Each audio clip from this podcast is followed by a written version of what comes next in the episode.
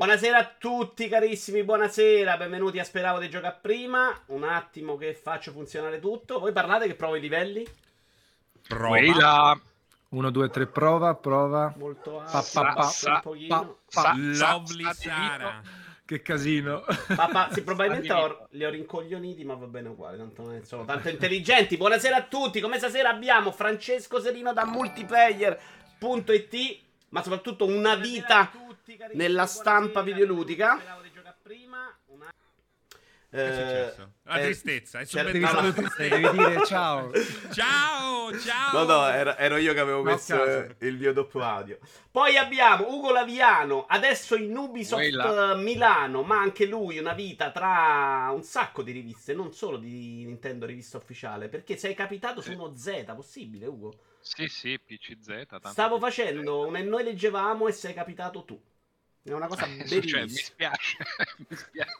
Sono disgrazie, capitano. No, voglio- ma per dire che è proprio veramente dal 25 che Ugo Laviano è in questo settore e non si è rotto il cazzo, che già è, secondo me è abbastanza interessante. Beh, vabbè, ho cambiato sfondo, Eh, forse è indicativo, però. Poi abbiamo invece Antonio Fucito eh, da Gameplay Café, eh, Garage Pizza. E vabbè, quest'anno ti, ti si è visto molto poco più dell'anno, secondo me, anche prima della Sì. pandemia. Sì. Ma ti rivedremo, ti rivedremo un po' di più. Ma sì, ma tanto, come dire, si cresce, si hanno altri obiettivi, però sì, assolutamente, ci, ci mancherebbe, la passione è intatta e le cose da fare troppe, fi- fin troppe. Va benissimo. Allora, eh, fammi- vabbè, saluto solo i nuovi follower, gli altri non li saluto. Grazie a tutti per essere qui, vi voglio bene. però Ci abbiamo da parlare di tante cose, non vi posso salutare tutti. Abbiamo Devil Cart, Gensiana 12, Aki Supremacy, Astidan, Luca Flight 7 e Suxper. Benvenuti. Si parlava di Rob Sara, tra l'altro, prima con Francesco Serino, che non sa Esatto. che io eh, questi ro- cartoni di robot li ho visti poco e ho visto un sacco invece questi altri. Perché io sono entrato, cantavo la sigla di Astro Robot. Ho subito chiesto a, a Vita Iuvara se cosa ne pensasse della sigla di Astro Robot, che effettivamente è una sigla particolare, molto bella secondo me. Lui dice: No, io non lo conosco, conosco Lovely Sara. Ma ha messo Lovely Sara. poi, se sbaglio, è più anziano di noi, Vito, no? No, dice di no lui. lui È un 25 cazzo! anni. È un cazzo. Io sono il più giovane. for- no, forse. con- se- tu, ma Francesco Serino è dell'80. Di quanto sei tu, scusami? 80. Allora, 80 io, 80 Danza. È surgo il vecchio. Mannaggia al cazzo. Va sempre a finire così. Ma poi non è vero, Ugo. Non è vero. No, no, è No, assolutamente. no, è, infatti. è assolutamente vero. È Infatti assolut- vedi che sto bevendo così proprio da classico. Ringrazio intanto Stone21. Dico qui su. Twitch. In realtà siamo veramente dei vecchi con tutto l'affetto. C'è veramente gente giovanissima che sta lì. Eh, oggi c'era qualcuno che chiedeva a Valore che cos'è le 3 per dire. no? Eh, Eh, ho capito, però ormai è vero, eh. Ormai- Vabbè, chi, è nato, chi è nato l'anno scorso quest'anno, proprio nato, Esatto. non lo conosce. Eh, non è che devi essere giovane, eh, per non Eh. sapere che... Allora, No, io. penso che ormai sono anni che ha perso quella spinta proprio dei giovani, no? Però non parliamo da vecchi, è veramente triste sta cosa. Ma sì, Vai. parliamo da vecchi, lo siamo. perché Noi portiamo Anche la perché non ricordo più niente io. Partirei subito con gli argomenti. Voi ci avete il tabellino sotto mano, no? Vero? No, eh, ovviamente. cazzi, eh. Sì, Ragazzi. sì, sì, sì, Però se guardate- perché l'ho aperta per il link. Allora sceglie il primo argomento, visto che è l'unico preparato, lo sceglie Ugo. Poi altrimenti No, lo vedrete. l'unico preparato no, ho soltanto aperto la roba. Vabbè, puoi guardarli, però, che, che già è molto più degli altri due, diciamo. Ok, l'ho aperto anche io, dai. non è che ci vuole Vai. Ugo, scegli il primo argomento. Il primo argomento, eh, durata videogiochi. Ah. Allora, Guardate partiamo da una domanda semplice. Tanto, eh, in realtà, per quelli della nostra età è abbastanza facile la risposta. Ma te la faccio, la faccio a tutti e tre subito al volo. Come vi piacciono i videogiochi, intanto? Corti o lunghissimi? Oh, A seconda del videogioco. Larghi, Sì, no, è meglio, è meglio lungo che sciacquo o corto che attacco. Eh, non so, o largo che lo- eh, dipende dai, dai giochi, ci sono esperienze che secondo me... Allora, in generale, il dono della sintesi secondo me un po' manca, perché c'è sempre di più questa voglia di offrire contenuti infiniti che ti tengono legato allo stesso titolo, game as a service, quindi i giochi ormai vanno da infinito più uno a, a un'ora, due ore, esperienze personalmente a seconda di quello che mi vuole dire il videogioco, se riesce ad avere il dono della sintesi, la durata sua è quella giusta. Uh, se riesce a non ripropormi la stessa meccanica reiterata 200 volte, ma mi sorprende con certo, delle variazioni va, va benissimo. Farlo... Non deve rompere le palle, ecco. Sì, eh, non deve rompere le palle, bravo, esattamente. deve, ave, deve, durare il giusto. Io amo molto anche quelli, ammetto, sono ancora tossico su quelli molto lunghi, quindi finisco poi tra OCD o GDR o Open World infiniti a, a spazzolarmi, che ne so, adesso che poi è diverso su Monster Hunter Rise, ci avrò 200 ore Tanto Quindi... tu Animal Crossing è uno di quelli di 920.000. 500, sì, sì, sì, quelle robe di 500 ore. Quindi a seconda del gioco, finché mi tiene dentro, mi va bene.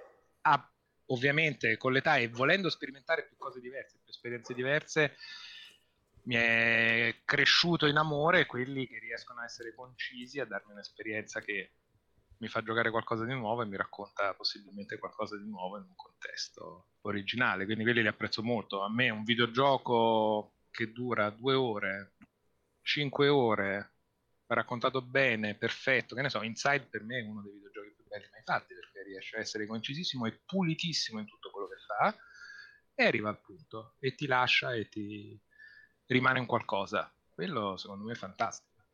Continua il giro, uh, Francesco e poi Antonio, e poi torno da, con le domande anche a Ugo. Eh, beh, beh, guarda, eh, la cosa più giusta è che se hai 5 idee di gameplay, quelle 5 idee di gameplay devono, eh, essere, devono potersi esprimere senza poi esagerare con la loro presenza. Quindi nel momento in cui hanno detto tutto, devi andare avanti, e quello è il punto. Quindi non è che puoi avere 5 idee di gameplay e reiterarle per 50 ore. Lì è sbagliato. Io adoro i giochi lunghissimi, adoro, ma ce ne stanno sempre di più bellissimi, ma corti.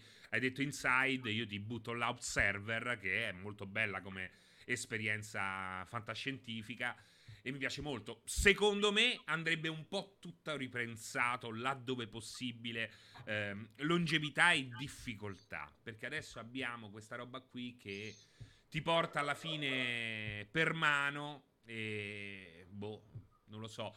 Ultimamente sto ripensando anche al game over e tutte le soluzioni mi portano a Way of the Samurai, un gioco che non dura 150.000 ore ma dura il giusto e soprattutto è ogni volta diverso per certi versi e soprattutto ti dà la possibilità di andartene. A me piace questa roba qua, che poi saluti tutto, saluti tutti e te ne vai. E c'è un finale con te che te ne vai. Meraviglioso. Antonio? Sì, vabbè, come ho detto prima anche mentre parlava Ugo, che non devono rompere le palle perché in realtà ormai il discorso sulla, sulla durata lascia il tempo che trova in base al gioco, in base alla tipologia. Alla fine se se ne vuoi ancora il gioco può durare anche 400 ore per chi non ti sei stancato e hai bisogno di nuovi contenuti. Se invece deve essere allungato il brodo giusto perché devi giustificare il costo di 70 euro quello che è uh, oppure il servizio allora questa cosa non va bene.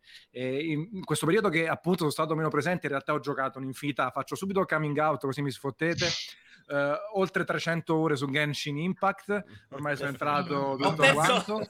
Un sacco di persone incredi- appassionate di videogiochi da 40 anni che incredibilmente però poi nel frattempo mi sono sdraiato, che ne so, Resident Evil 8 subito, eh, quello va bene che ti dura più o meno 15 ore, così come Hades invece quando è uscito più di 100 ore, quindi dipende tantissimo dall'esperienza da quello che vuoi tu. Per fortuna oggi non mancano le esperienze. Avete fatto un po' i furbetti, offerte. perché la mia domanda era un po' cosa sì. preferite tra delle due, perché anch'io gioco no, tutto. No, non esiste, perché e Satisfactory, giochi... per esempio, posso giocare mille ore, però siccome mi piace, parte del mio piacere dei videogiochi è anche vedere mondi nuovi per me comunque sempre meglio il videogioco da 7 ore. Anche se poi me ne faccio 500 su Animal Crossing, Satisfactory. E mi piace molto i giochi che gioca Francesco, che sono quelli che non hanno neanche un finale, no? Vanno lì. Satisfactory è uno dei massimi proprio. Esatto, però lo sai qual è il problema? Adesso in questo periodo diciamo che sta finalmente terminando, avendo tanto tempo a disposizione, potevo appunto affiancare, che ne so, Genshin appunto con tutti gli altri videogiochi. Poi è chiaro, adesso che arriva l'estate, magari abbiamo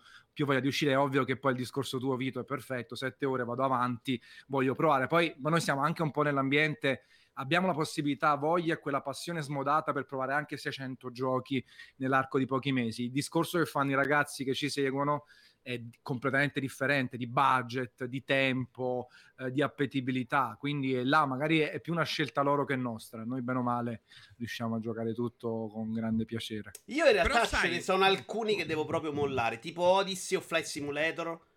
Mhm, Beh, Flight. Li adoro, eh, però c'è Simulator. una roba che c'è. Odyssey ho fatto. Di Odyssey, scusate, di sì, eh, quello dei navi spaziali. Non Odyssey. Elite. Elite, Elite Dangerous, bravo. Dangerous. Ah. Ci ho fatto forse 200 ore, credo è un tutorial di quel gioco. Cioè, capisci? È una roba che mi sento proprio perduto. Però dovrei avere la vita, fare questo di mestiere, metto là 20 ore al giorno e faccio quello. Sì, ad esempio adesso giusto per andare un po' a litigare con Ugo, per esempio invece Animal Crossing io l'ho abbandonato perché non ce l'ho fatta. Ah, giusto Eh, per vabbè, una cosa quella è una così. questione di Per gusto, io buttare- capisco No, nel perfettamente. senso anche Hai ragione, no, Ugo. no, Se non capisci un cazzo, Antonio, non è che No, tu mi se appunto mi dici, ah, come giochi 300 ore di là a- oppure 100 ore Hades, invece Animal Crossing dopo, che ne so, comunque 40 e passa ore, non proprio subito subito. Eh, vabbè, ma ho 40 deciso- e passa ore significa Eh, però, però- però in questo No, periodo... Se no partono gli insulti, eh, quelli che Ecco. dicono, eh, le recensioni su Steam ci ho giocato 800 ore, fa cagare, pollice Rimborso, Ma no, no. rimborso. Cioè, ma perché? Quelli sono i migliori Quindi- in assoluto. Eh. Dipende tanto dal- da quello che ti va a genio, sicuramente. Allora, sono superati solo da quelli che fanno i gruppi boicottiamo Left 4 Dead 2 e al giorno di lancio stanno tutti giocando a Left 4 Dead 2. esatto. Quelli esatto. sono i migliorissimi, secondo me. Allora, domanda per Ugo. Difficile. Mm. Perché secondo me il Mm. mercato comunque riesce a accontentare tutti. E anche abbastanza bene. Cioè, le esperienze ci stanno veramente dalle 2 ore alle 800. Giochi di service, giochi come Assassin's Creed Valhalla. Che, che non è service, ma che comunque dura un miliardo di ore se Siamo ci là. vuoi stare dentro. Ti chiedo, però, proprio partendo da uh, un esempio come Assassin's Creed Valhalla, che ce l'ha una storia. Secondo voi è Beh, però possibile? fai giocare in casa, per me è difficile. No, no, non è una critica. è una critica. Io su Balla son- sono Vai, molto vai. critico per i miei gusti personali, ma secondo me loro Mm. sono diventati proprio perfetti ad accontentare il loro pubblico. Però ti chiedo, non potrebbero in un certo modo accontentare tutti? Cioè, è, è un discorso che faccio anche sull'open world, cioè fare una storia narrativa che non sia quel mischione di collezionabili e poi lasciare campo aperto ai giocatori? All'altro tipo di giocatore. Secondo me in realtà è una questione di in parte di intenzioni creative, oltre che di rispondiamo a un mercato e cerchiamo di essere un servizio che dura, accontenta il proprio pubblico. Secondo me se vuoi accontentare tutti non stai rendendo felice veramente nessuno. Mm, Quindi vero. finisci per perdere di identità da un certo punto di vista. Quindi io non, eh, non credo esista il gioco che fa felice tutti, che debba piacere a tutti, perché la cosa interessante è proprio quando trovi un'identità in cui scatta una scintilla, scatta un qualcosa che ti, ti intrippa, ti fa continuare a giocare o magari proprio invece ti fa repulsione, ti allontana e non fa per te. E lì secondo me c'è qualcosa di interessante. Quando vuoi accontentare tutti, secondo me poi non È finisci vero... per non rendere D'accordo, gioioso perché devi accontentare tutti? È il grande gioco. problema dei AAA questo, se Eh, vogliamo. bravo, Esatto. però il AAA ci tira fuori E la discussione, a noi spesso. e la discussione sul Returnal. Returnal è stato forse uno di quei di elementi di discussione sul fatto, eh, però eh, dovrebbe essere così, cos'ha, cosù, e quindi perché è un gioco che poi si è rivelato essere quasi AAA anche per eh, il periodo storico nel quale è uscito e tutti quanti si sono accorti che era un rogue eh, light, ro- eh, roguelike eh, Sì. e quindi aveva una struttura molto ripetitiva. Strano, no? Noi siamo abituati ad avere un altro tipo di gioco, quindi ehm, sono d'accordo con Ugo anch'io comunque, perché devi accontentare a tutti. C'è così tanta offerta. non- Fa, fa un po' incazzare a me perché mi tira fuori. Cioè, il AAA moderno per le scelte, per il pubblico che deve accontentare, ma allontana proprio ormai. Cioè, Beh, ma il AAA moderno però ha tantissime sfaccettature. Per esempio, per me The Last of Us 2 è vero. vero. Cioè, quadrupla A,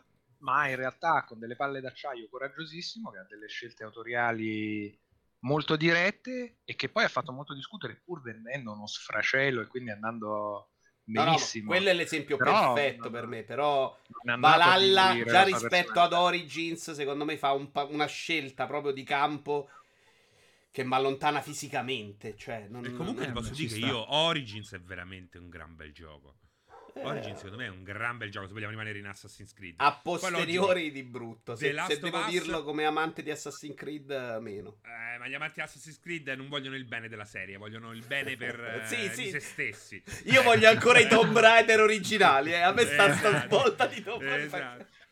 Non Però so, sì, eh, The Last of Us e Red Dead, ecco, sono quelli- Sì, quei due eh. giochi che rappresentano un Ma anche GTA 5, cioè, quelle- Certo. a me quel tipo di open world piace un sacco ancora adesso. Ed è vero, però stiamo pure parlando di giochi che escono ormai una volta ogni boh, 8 anni. Esatto. Eh, beh, si fanno fatica. torto, Eh, certo, certo, certo. GTA 5 continua a essere Adesso ritorna, quindi dai, alla grande ce la rigiochiamo. esce di quindi. nuovo perché dovresti farne uno nuovo No, è bello perché c'è questa roba qui, questa riflessione molto interessante che ho rubato in giro. Voluti, c'è voluta una console per 3 GTA, PlayStation 2 o Xbox, e adesso c'è- ci sono voluti praticamente tre console, tre generazioni per un solo GTA. Cioè, ne rendi conto? Eh, ma Eh, da- d'altronde finché vende così tanto e fa quei numeri, cioè, mettiti Eh, nei panni no, loro. Cioè, certo. cioè, a noi eh, vorremmo GTA 6, prima o poi arriverà, però con questa Ma nemmeno è flemma. facile farlo, eh. Eh, dico, sì, sì, con immagino- aspettative. Eh, voglia, Eh. eh, voglia. cioè. Pensate che cosa possono fare per non deludere. È quasi impossibile non deludere. Eh, sì. Eh, è quasi Oggi impossibile, proprio è sì. impossibile. Però, a hai visto con. Biomutant che sono stati bravi a prendere un po' tutte le criticità di Cyberpunk e a sfruttarle come marketing, nel senso facciamo vedere la versione non editata PC, Sì, non sì, editata PS4 e tutti sotto leggevo i commenti, ah che figata bravi, avete imparato da Cyberpunk. Certo. Comunque ti posso dire, il caso Biomutant è incredibile perché non so qual è l'aspetto che colpisce, ma ha colpito tutti. Tutti sembrano aspettare Biomutant. C'è il corriere che mi conosce, ciao Alexandru, mi ha portato il pacco oggi e mi ha detto... Ma fra, ma sto Biomutant? Ho detto, oh, ma me lo chiedono tutti, è incredibile. Ho detto, Ma guarda te lo sto per chiedere pure io perché sono rimasto in realtà un po' Tra altre cose hai rotto il day one proprio ovunque. non so qual è c'erano un sacco di l'aspetto che...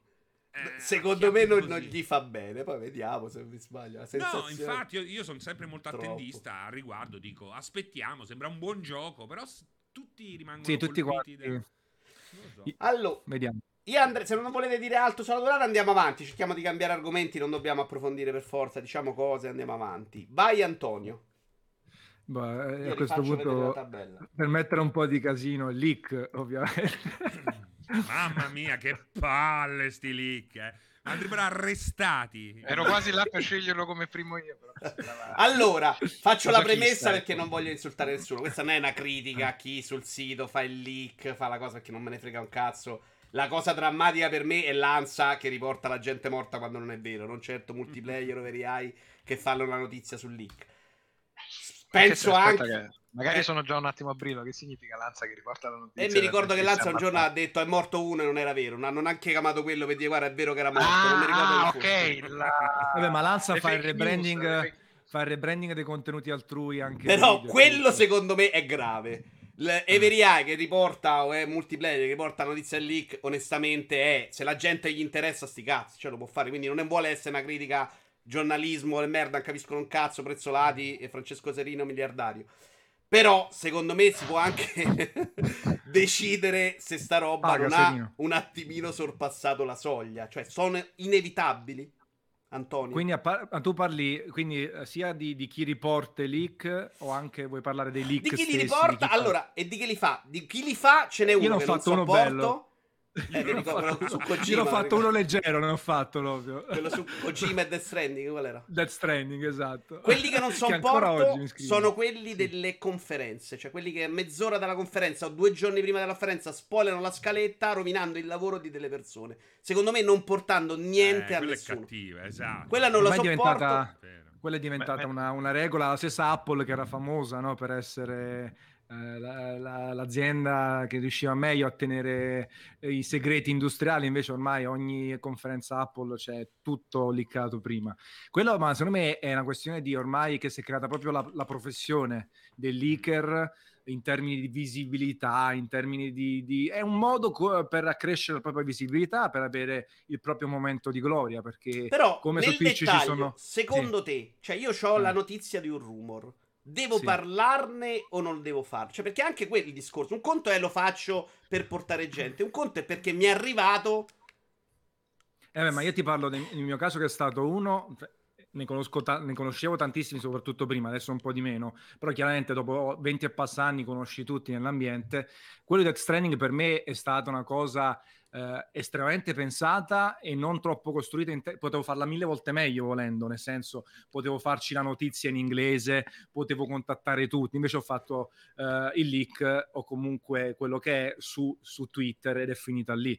Eh, lì l'ho fatta perché ho ricevuto l'informazione esternamente a Kojima Production e ho chiesto l'autorizzazione alla persona che me l'ha data.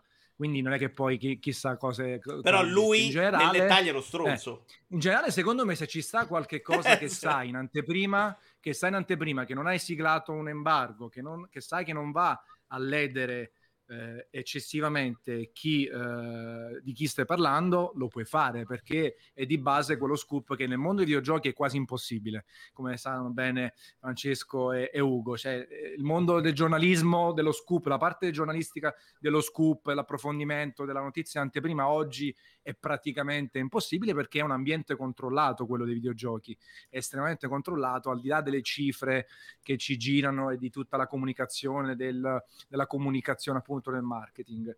Quindi se tu riesci a ottenere una, un'anteprima, ok, se tu semplicemente perché hai accesso a dei dati, a me è capitato pure banalmente che nel periodo di Death Stranding mi hanno mandato un tizio inglese, mi ha mandato un PDF con uh, tutti gli annunci di Apple legati a Apple TV e diceva dove venivano fatti e tutto. Quella roba non ha senso, era un documento marchiato Apple, lì passavo per un guaio probabilmente al di là di tutto, però non aveva senso. Però se uno riesce a fare un'indagine o qualcosa, molto difficile nel mondo dei videogiochi, per me quella cosa ci sta. Il resto è, la, è l'ennesima moda, come le, le, streamer che vanno nel, nelle cose da bagno, tutte queste robe qui, ognuno cerca...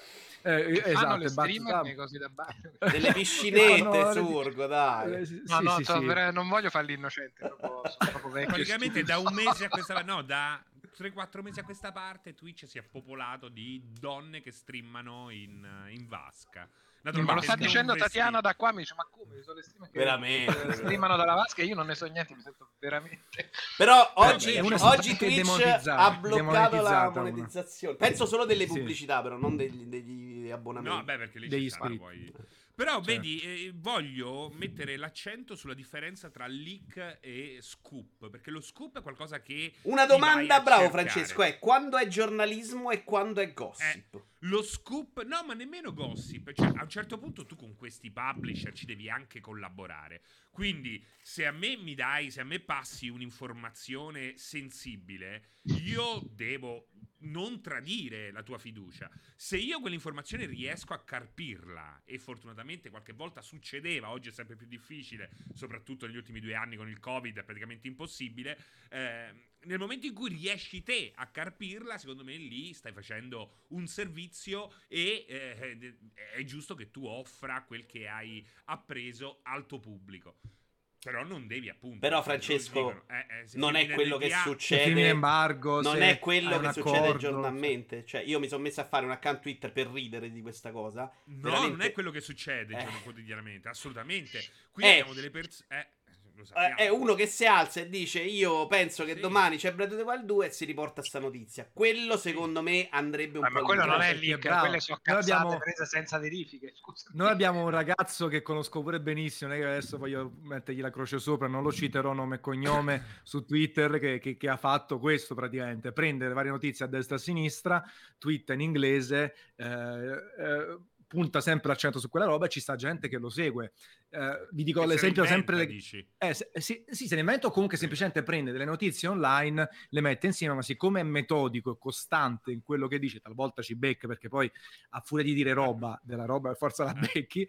Ma io, per esempio, mi ricordo sempre su Death Stranding. Il giorno dopo uno mi chiede, uno inglese mi chiede, ma arriva quindi poi su PC? Io ho detto, guarda, uh, stando alle, a quello che si è letto online, non, non lo sapevo, sì, perché in realtà se ne era parlato all'inizio. Apriti cielo, siccome ero quello che aveva liccato la data di uscita su Reddit, tutto quanto, Antonio Fucito, eh. sì, sono uscite le notizie dove io confermavo l'arrivo anche su PC, ma anche lì perché per me era scontato semplicemente andando a vedere tutte le informazioni era passata come una notizia perché avevo indovinato, cioè avevo detto la data di uscita di Death Stranding quindi è, è normale che eh, però ripeto lì è, un, è, una cosa come l'altra come dice bene Francesco nel momento in cui hai un accordo o vieni a sapere di informazioni da fonti ufficiali, perché anche che magari ci devi lavorare, no? devi fare un press tour, devi eh, raccontare una news in anteprima, devi recensire un gioco, tutta quella roba lì non va bene. Quello è un leak. Ma quella è probabilmente spesso... quella che non arriva mai. Cioè, multiplayer, se viene a sapere una roba mm. di quell'interno per rapporti, multiplayer eh, vale per tutti, ovviamente. È probabilmente l'unica che non mette online per altri motivi.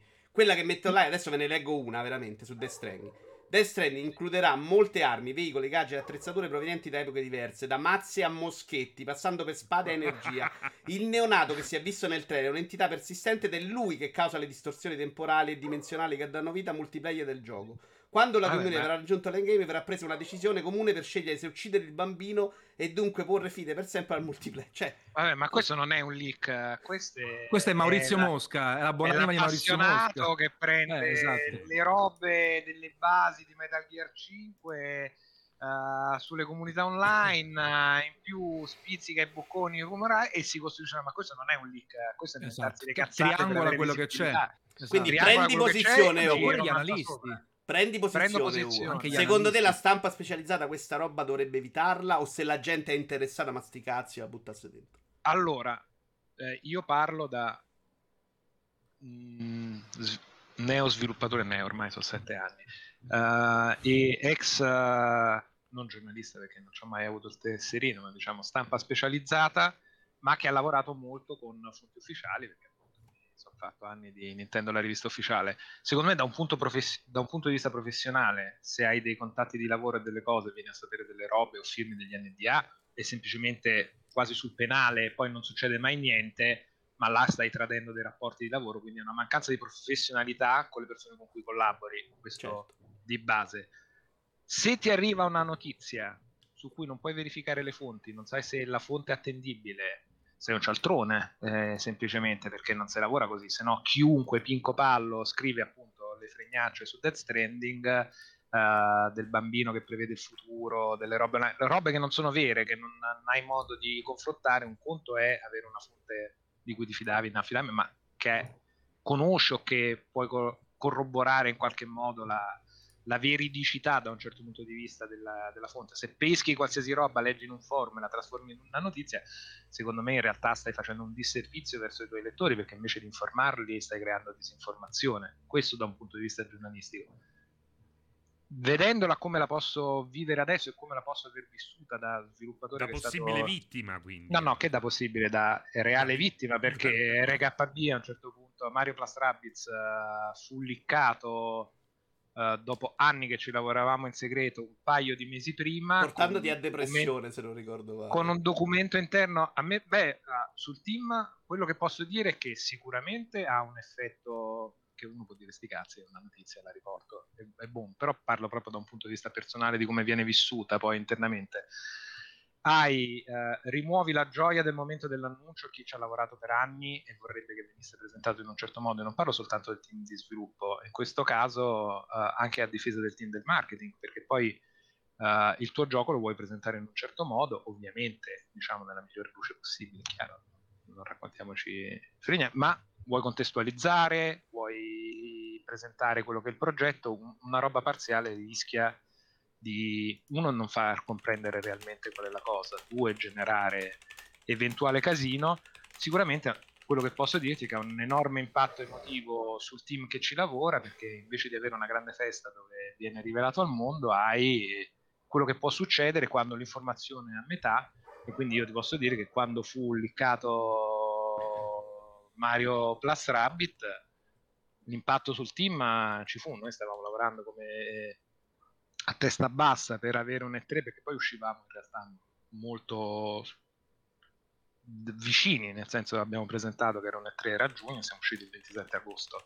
Quindi avevamo molto questo segreto che ci siamo tenuti dentro per anni, che a un certo punto esce fuori, è decontestualizzato. E sì, quindi... mi ricordo grandi critiche perché Mario Mamma era mia, troppo tozzo. Eh l'inferno di quello che può essere internet, che poi è anche normale, e io capisco anche effettivamente le reazioni da eresia ai Rabbit uh, e Mario. Quello che posso dire in positivo da un certo punto di vista, ed è un mio pensiero personale, se chiaro, non parlo a nome né del mio team né, né di Ubisoft, che secondo me da un certo punto di vista, in quel caso specifico, alla fine ci ha fatto gioco. perché? Uh, perché tutta quella che poteva essere, secondo me, l'eresia percepita e quindi il turbamento dato da Mario con i Rabbit, Nintendo con la roba di Ubisoft. Era depotenziata, Rabbit, dici tu, alle 3. Secondo me è stata digerita quell'informazione là. Mm. E poi alle 3, quando invece abbiamo mostrato il gioco, non un documento interno vecchio, parziale, abbiamo potuto mostrare il gioco. Il gioco era giocabile alle 3, il gioco è piaciuto alle 3. La gente ha avuto una gara dice: Ah, ma non è lo schifo che immaginavo. Anzi, diciamo è stato abbassato, tra virgolette, leggermente là. Sì, secondo me la... è rialzato.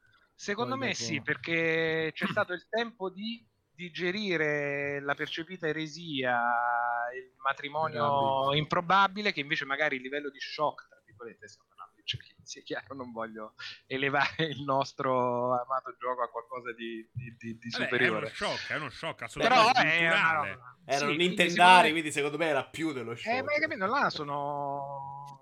Insomma, il problema è che non hai ortodossia.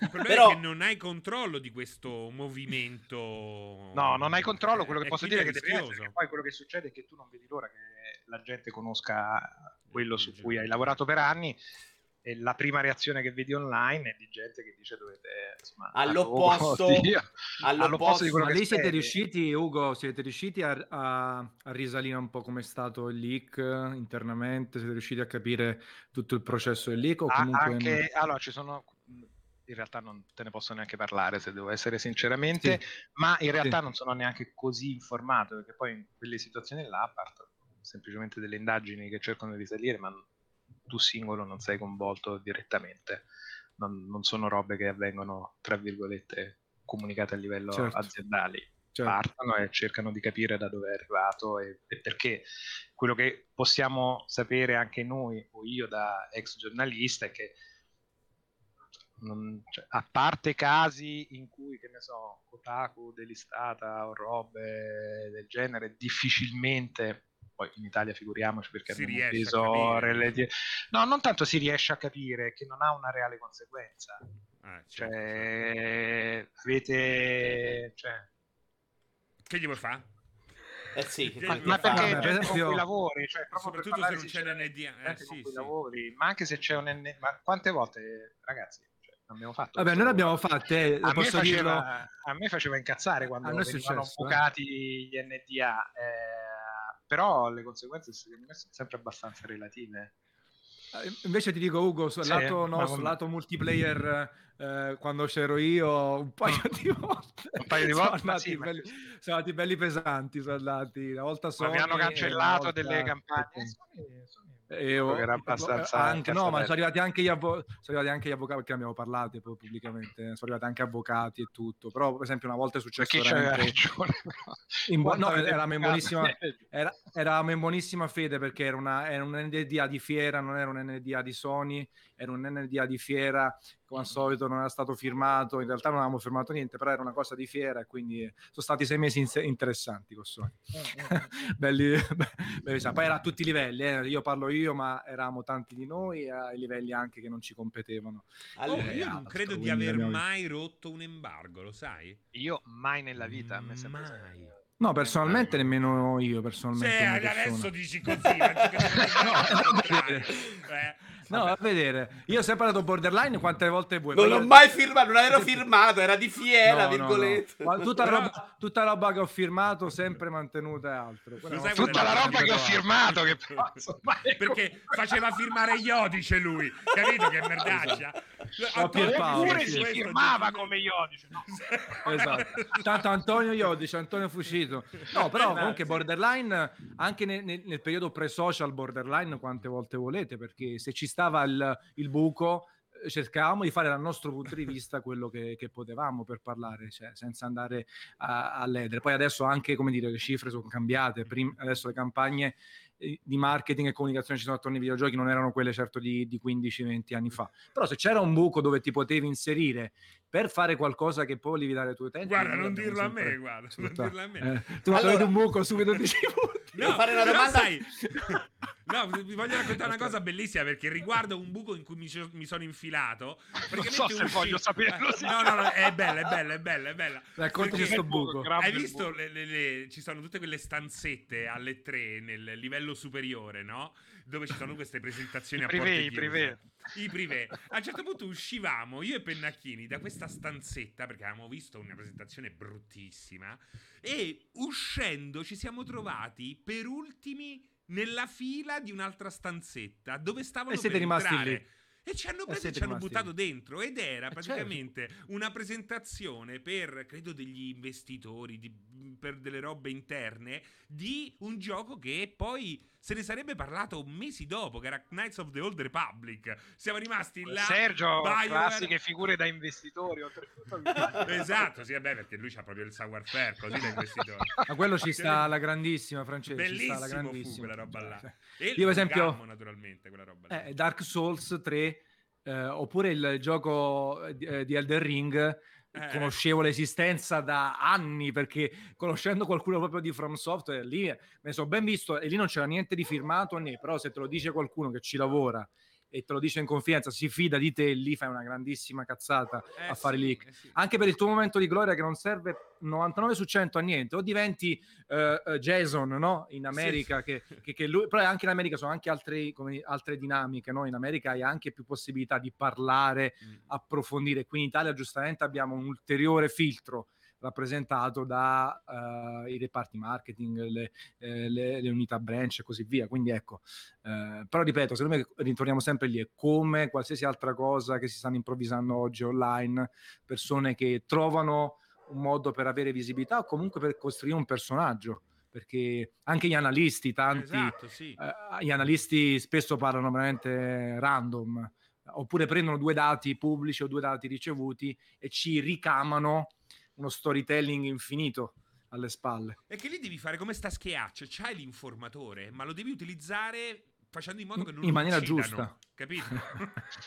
Ritorno all'argomento principale, Devi se no mi cancellare le tracce. la domanda. All'opposto di quello che diceva Ugo, cioè che eh, ha avuto gioco favore, secondo me, soprattutto Francesco che segue anche ancora le conferenze in diretta in questo periodo, secondo me questa cosa dell'X sta generando invece un hype esagerato che poi depotenzia invece la conferenza facendo uscire tutta gente che palle, non è uscito, eh, non c'è GTA 6, non c'è Elden Ring 2, cioè sta roba Vabbè, secondo me sta... tutta gente che però è la prima da beverarsi a quel fiume di informazioni. Eh, certo, però è quel fiume, però- incontrollato. Secondo me tu, Ugo, sta stampa specializzata la stai seguendo poco, però quel fiume è diventato una parte importante dell'informazione ed è quella che poi va a seguirsi, secondo me, le conferenze. Francesco, tu ti Sì, ma incazzi. secondo me hanno meno peso di quello che potevano avere un tempo, nel senso che una volta era veramente l'appuntamento annuale in cui usciva tutto lì o non usciva più niente se non Eh, ma la gente... le se- anteprime più vicine. Adesso è una comunicazione 24 su 24 su tutti i canali possibili,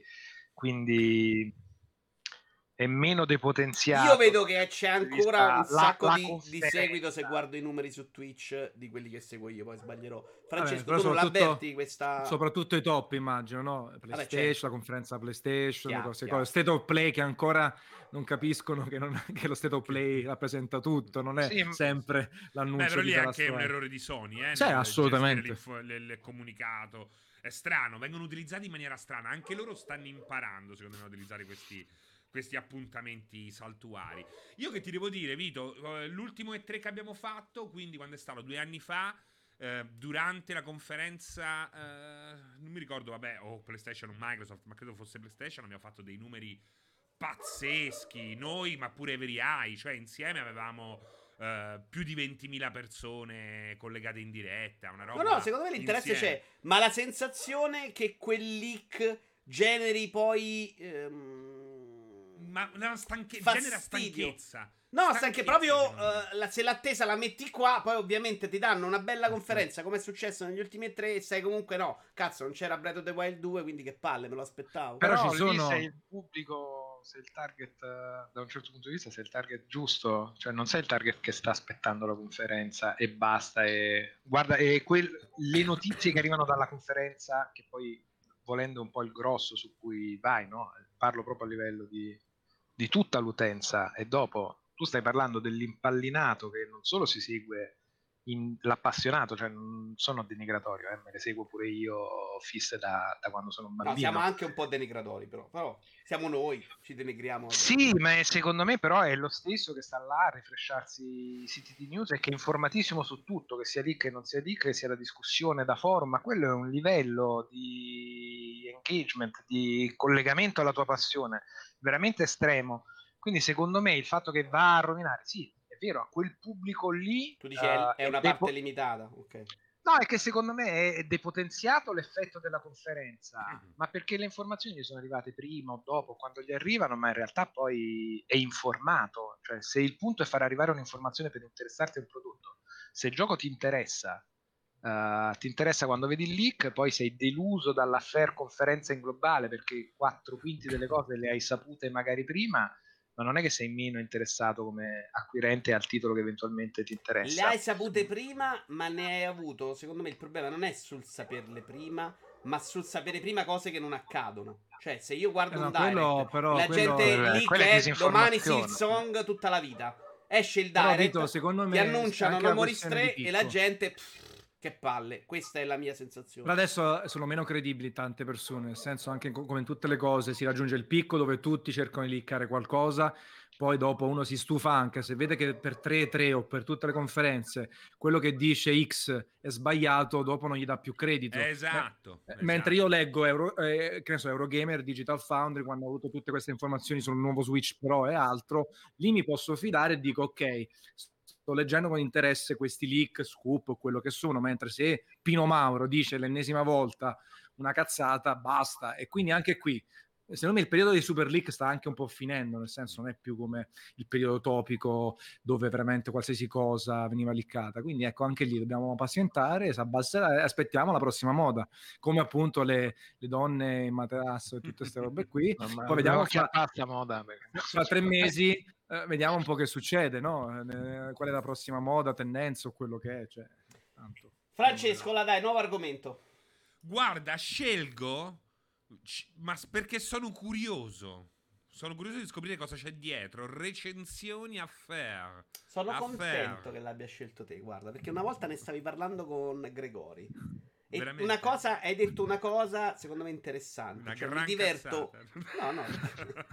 mi diverto di più a scrivere le recensioni per il sole 24 ore perché non hanno sta struttura. Mamma mia, sì. Che devo avere per multiplayer. Che da una parte. Grafica sonoro longevità. Bravo, sappiamo Mamma, tutti bravo. che non piacciono più a noi e la gente non le legge. Questa cosa lo sapete chiunque che fa questo lavoro perché leggono. Se una, pag- una recensione ha quattro pagine, uno legge la 1 e la 4, vuol dire che non la legge. Quindi voi sapete che non le leggono. Voi non le leggete più da vent'anni, se non nel caso in cui vi interessa un gioco, volete un parere diverso. Però io non è che non so. Che... Cioè, io so che le leggono, e quello è il problema. Il problema è che a volte vengo pure attaccato e dicono: Ehi, boomer. Ho detto, guarda che queste sono le, rec- sono le recensioni che facevo io quando avevo vent'anni nel 2000 e sono le stesse che leggevo io nell'85 a guida ai videogiochi. Cioè, è quello il problema. Eh, sarò pure boomer perché vabbè, no, però metti pure che sono boomer. Guarda, se dici che sei boomer, che non sei boomer, sei boomer, ricorda che poi No, sono generazione X. Nel loop sono, come Ambra, sono generazione eh, so, sì, noi siamo, noi siamo il primo, eh, noi siamo il primo millennial. Noi, noi io, Antonio e Francesco, siamo, eh, Surgo. Siamo i primi io, per esempio, sono talmente vecchio che non, non, so che generazione sono. So di non essere millennial. Sì, no, so proprio 76 che generazione è? X. Ma sempre se, Sa quella precedente, sia... quella, esatto. precedente. pre-millennial. Pre-millennial che figo, così sembra pure anche millennial. Un gran bell'album di Tricky che vi consiglio. E insomma, è, è, quello il punto. Secondo me bisogna andare oltre quella roba là. E, e il problema è che ci vogliono i coglioni per per farlo. E... Io non so, non credo neanche sia quello il problema. Io credo però c'è proprio un, un, una rottura perché il pubblico, che secondo me tu dici che la seguono tanto e c'è più, sicuramente ne sai più di me. La mia impressione è che il pubblico non le legge, ma le vuole in quel modo, altrimenti Questa non è Sì, una probabile recensione. anche così, anche così. E questo non è un sito istituzionale, questo non è un sito grande, non puoi scrivere 2000 Ti caratteri dicono per The non è una recensione, 2. cioè ti dicono non è una recensione, questo a me è successo un sacco di volte anche quando facevo roba Sì, seria. sì, esatto. E il motivo qual è? Cioè, in- tra l'altro in un mondo in cui la recensione è proprio uno Pensa quanto siamo stati oggi. accademici e noiosi da arrivare ad avere un pubblico giovane che è così conservatore Eh, bravo, è vero, retrogrado così. che se non gli dai la roba tradizionale di come quando la scriveva lui non è una recensione Eh, però Ma- così, ma eh. la vogliono Ma la anche quelli grafica... che... Ma- l'assut- tante, magari ma in realtà è proprio una 98, questione di 97. quantità. Eh, Onestamente, io faccio proprio fatica a credere che sia necessario scrivere 50.000 caratteri per spiegare un gioco. Cioè, secondo me, come dici tu, Francesco, sul sole 24 ore può uscire più se scrivi un altro tipo di Bello, articolo. io ma secondo me dipende da chi scrive e come scrive è veramente una Eh. questione di qualità Eh. della comuni- della- del modo di comunicare una tua idea uno e se sei veramente accademico ma lo so perché sono stato Ma certo, però... io stesso cresciuto con riviste e poi impostato per buona parte del Però tempo sulle riviste, Ugo, riviste, Sì, sì, sì. a recensione 5.000 caratteri la facevi, massimo ma 10.000. dipende ma anche ma massimo dipende, di- ma, ma, ma di che ma di che Era Nintendo, eh. allora- Mario, Mario era tipo 23 pagine. Eh, cioè soltanto una recensione che ne so, di Super Smash Bros che fai non ne fai 15 pagine di recensione Vabbè, perché o devi lì- riempire un timone a un Però, ah, punto. ah, Ugo, era una roba molto diversa. Cioè, c'erano 700 No, boxini, no, no. cose Allora, io diverse. Posso dire che ci mettevamo molta cura e passione, ero abbastanza inflessibile anche su come scrivevano e venivano presentate le cose degli altri. Però, a prescindere da tutti, eh, secondo me la, la forza è veramente nella, nella penna. Quindi c'è chi riesce a condensare un'idea. A me non interessa leggere, che ne so, otto recensioni da 2000 caratteri massimo, eh, perché quella è la formula giusta, tutte uguali. Mi interessa molto di più leggere opinioni sullo spettro completamente opposto e con stili completamente opposti. Quella che manca, secondo me, è veramente una questione stilistica e di approccio critico ad affrontare le cose in maniera diversa, perché è tutto molto omologato, a prescindere dalla battuta giocabilità, grafica, sonoro, il modo di scrivere e di analizzare, il modo di comunicare per non, eh, tra virgolette, o creare casino o farsi capire dal ma- dalla maggior parte del pubblico possibile, che oltretutto assolutamente legittimo, perché poi uno vuole fare numeri e lettori ed essere compreso. Però io, arrivato oggi all'età che ho e a dedicare il tempo che ho magari ancora a leggere recensioni e cose, mi interessa dieci volte di più leggere due cose sullo spettro completamente opposto e scritte in due stili completamente opposti. Quindi c'è chi ha il dono della sintesi e in uh, 600 caratteri ti arriva a un punto e ti dà un'idea ed è No, no, sagace, è chi che- in 50.000 sbrodola e non ti riesce a dire niente che non sia altrettanto interessante e chi in 50.000 invece ti fa che ne so, un excursus o un'analisi estremamente interessante e che merita il tempo che ti chiede di leggerla. Ma Quello certo, secondo me, logico. come per i giochi, è il rispetto di chi legge del tempo di chi del legge. tempo, bravo, del Esatto. pubblico, Ma per i videogiochi e per la lettura. Cioè, la recensione lunga mi va anche bene, sempre contando le differenze rispetto al passato. Perché Eh, oggi Bagliatti arrivi a leggere la recensione che hai visto 700 trailer, hai sentito tutta colonna sonora, eh, ci arrivi in maniera diversa. Quando eh, tu facevi Nintendo rivista ufficiale o io facevo Game Republic e cazzi vari, tu presentavi, che ne so, Killer 7, prendiamo un gioco uscito mondo Nintendo. Quando tu parlavi di Killer 7, la gente non sapeva che cazzo fosse Killer 7. Bravo, era- questo è un altro grande punto, che l'informazione Eh. ormai arriva e... E quindi Ah. il mio ruolo è diverso adesso. Sì, bravo, bravo, sono il molto mio ruolo d'accordo. è diverso, per questo non posso più spendere 25.000 caratteri, che sono, è il numero, è la lunghezza della mia recensione di The Last of Us parte 2, perché poi alla fine gli devi togliere a sede col prosciutto, si dice a Roma. Eh, eh, però Sono venuti 50.000 caratteri, che faccio? Lascio. lascia, lascia, lascia. Capito? Però, Bisogna eh, però adattarsi al al Secondo me, cambiamento. eh, a me piace molto quando la recensione è scritta bene, però secondo me se dai a Francesco Serino scrivici 50.000 caratteri, secondo me lui deve annacquare un sacco e esce fuori molto meno No, il parte- Francesco personale. Dipende dal gioco poi. Sì, eh, certo, certo, Poi, poi c'è il gioco poi non è che ci sono tira queste fuori. restrizioni, Eh. eh, non è che eh, Francesco co- così come tutti gli altri, proprio il numero di caratteri predefinito, cioè alla Oggi fine non poi ha te lo giochi. Poi comunque Magari- secondo me Valhalla la gente si aspetta la recensione iperlunga su Valhalla, vuole sapere tutto prima, soprattutto se esci prima, vuole sapere tutto di Valhalla, vuole sapere dagli sbloccabili alla storia, mentre altre... Però quello glielo tipo... devi dire, secondo me, non glielo devi No, no, io dico, io, io parlo della gente, io parlo, Non parlo, parlo dei lettori, parlo dei lettori, eh, non certo dello stile. Figurati, adesso che, che, che ho numeri che è un millesimo, poi faccio quello che mi pare. Ho fatto anche delle recensioni soltanto video. Ho detto, sai che c'è, questo te lo faccio solo il video, non mi rompe le palle, non ti Eh. scrivo neanche un carattere. Però posso permettermelo adesso perché Però Antonio, mondo, anche caratteri. Gameplay Caffè, quando ha scritto Eh. recensioni, secondo me quelle scritte si è molto appoggiato a quella struttura. Non è andato verso, per esempio, Outcast.it, che secondo me è la formula bella da leggere oggi. Cioè, che non vuole Eh, il lettore. esempio, Quindi non dico che multiplayer scritto- deve fare quella, eh. Dico Però comunque perché- quando ho scritto God of War, adesso non so i caratteri, non me li ricorderò mai a memoria, saranno stati 15.000? Al tempo God of War su multiplayer magari erano 40.000. È chiaro che poi la mia fo- formazione professionale è quella, nel senso non è che poi devo fare, cioè bene o male non è che su multiplayer.it facevo quello che non volevo, facevo quello che, che volevo, quindi è quella la mia formazione. Poi cerchi di capire un po' com'è adesso la generazione attuale, cosa potresti migliorare. Eh, banalmente noi le news non l'abbiamo avute per un sacco di tempo, o abbiamo fatto tante rubriche, quindi cerchi di mettere delle cose differenti, ma la formazione è quella.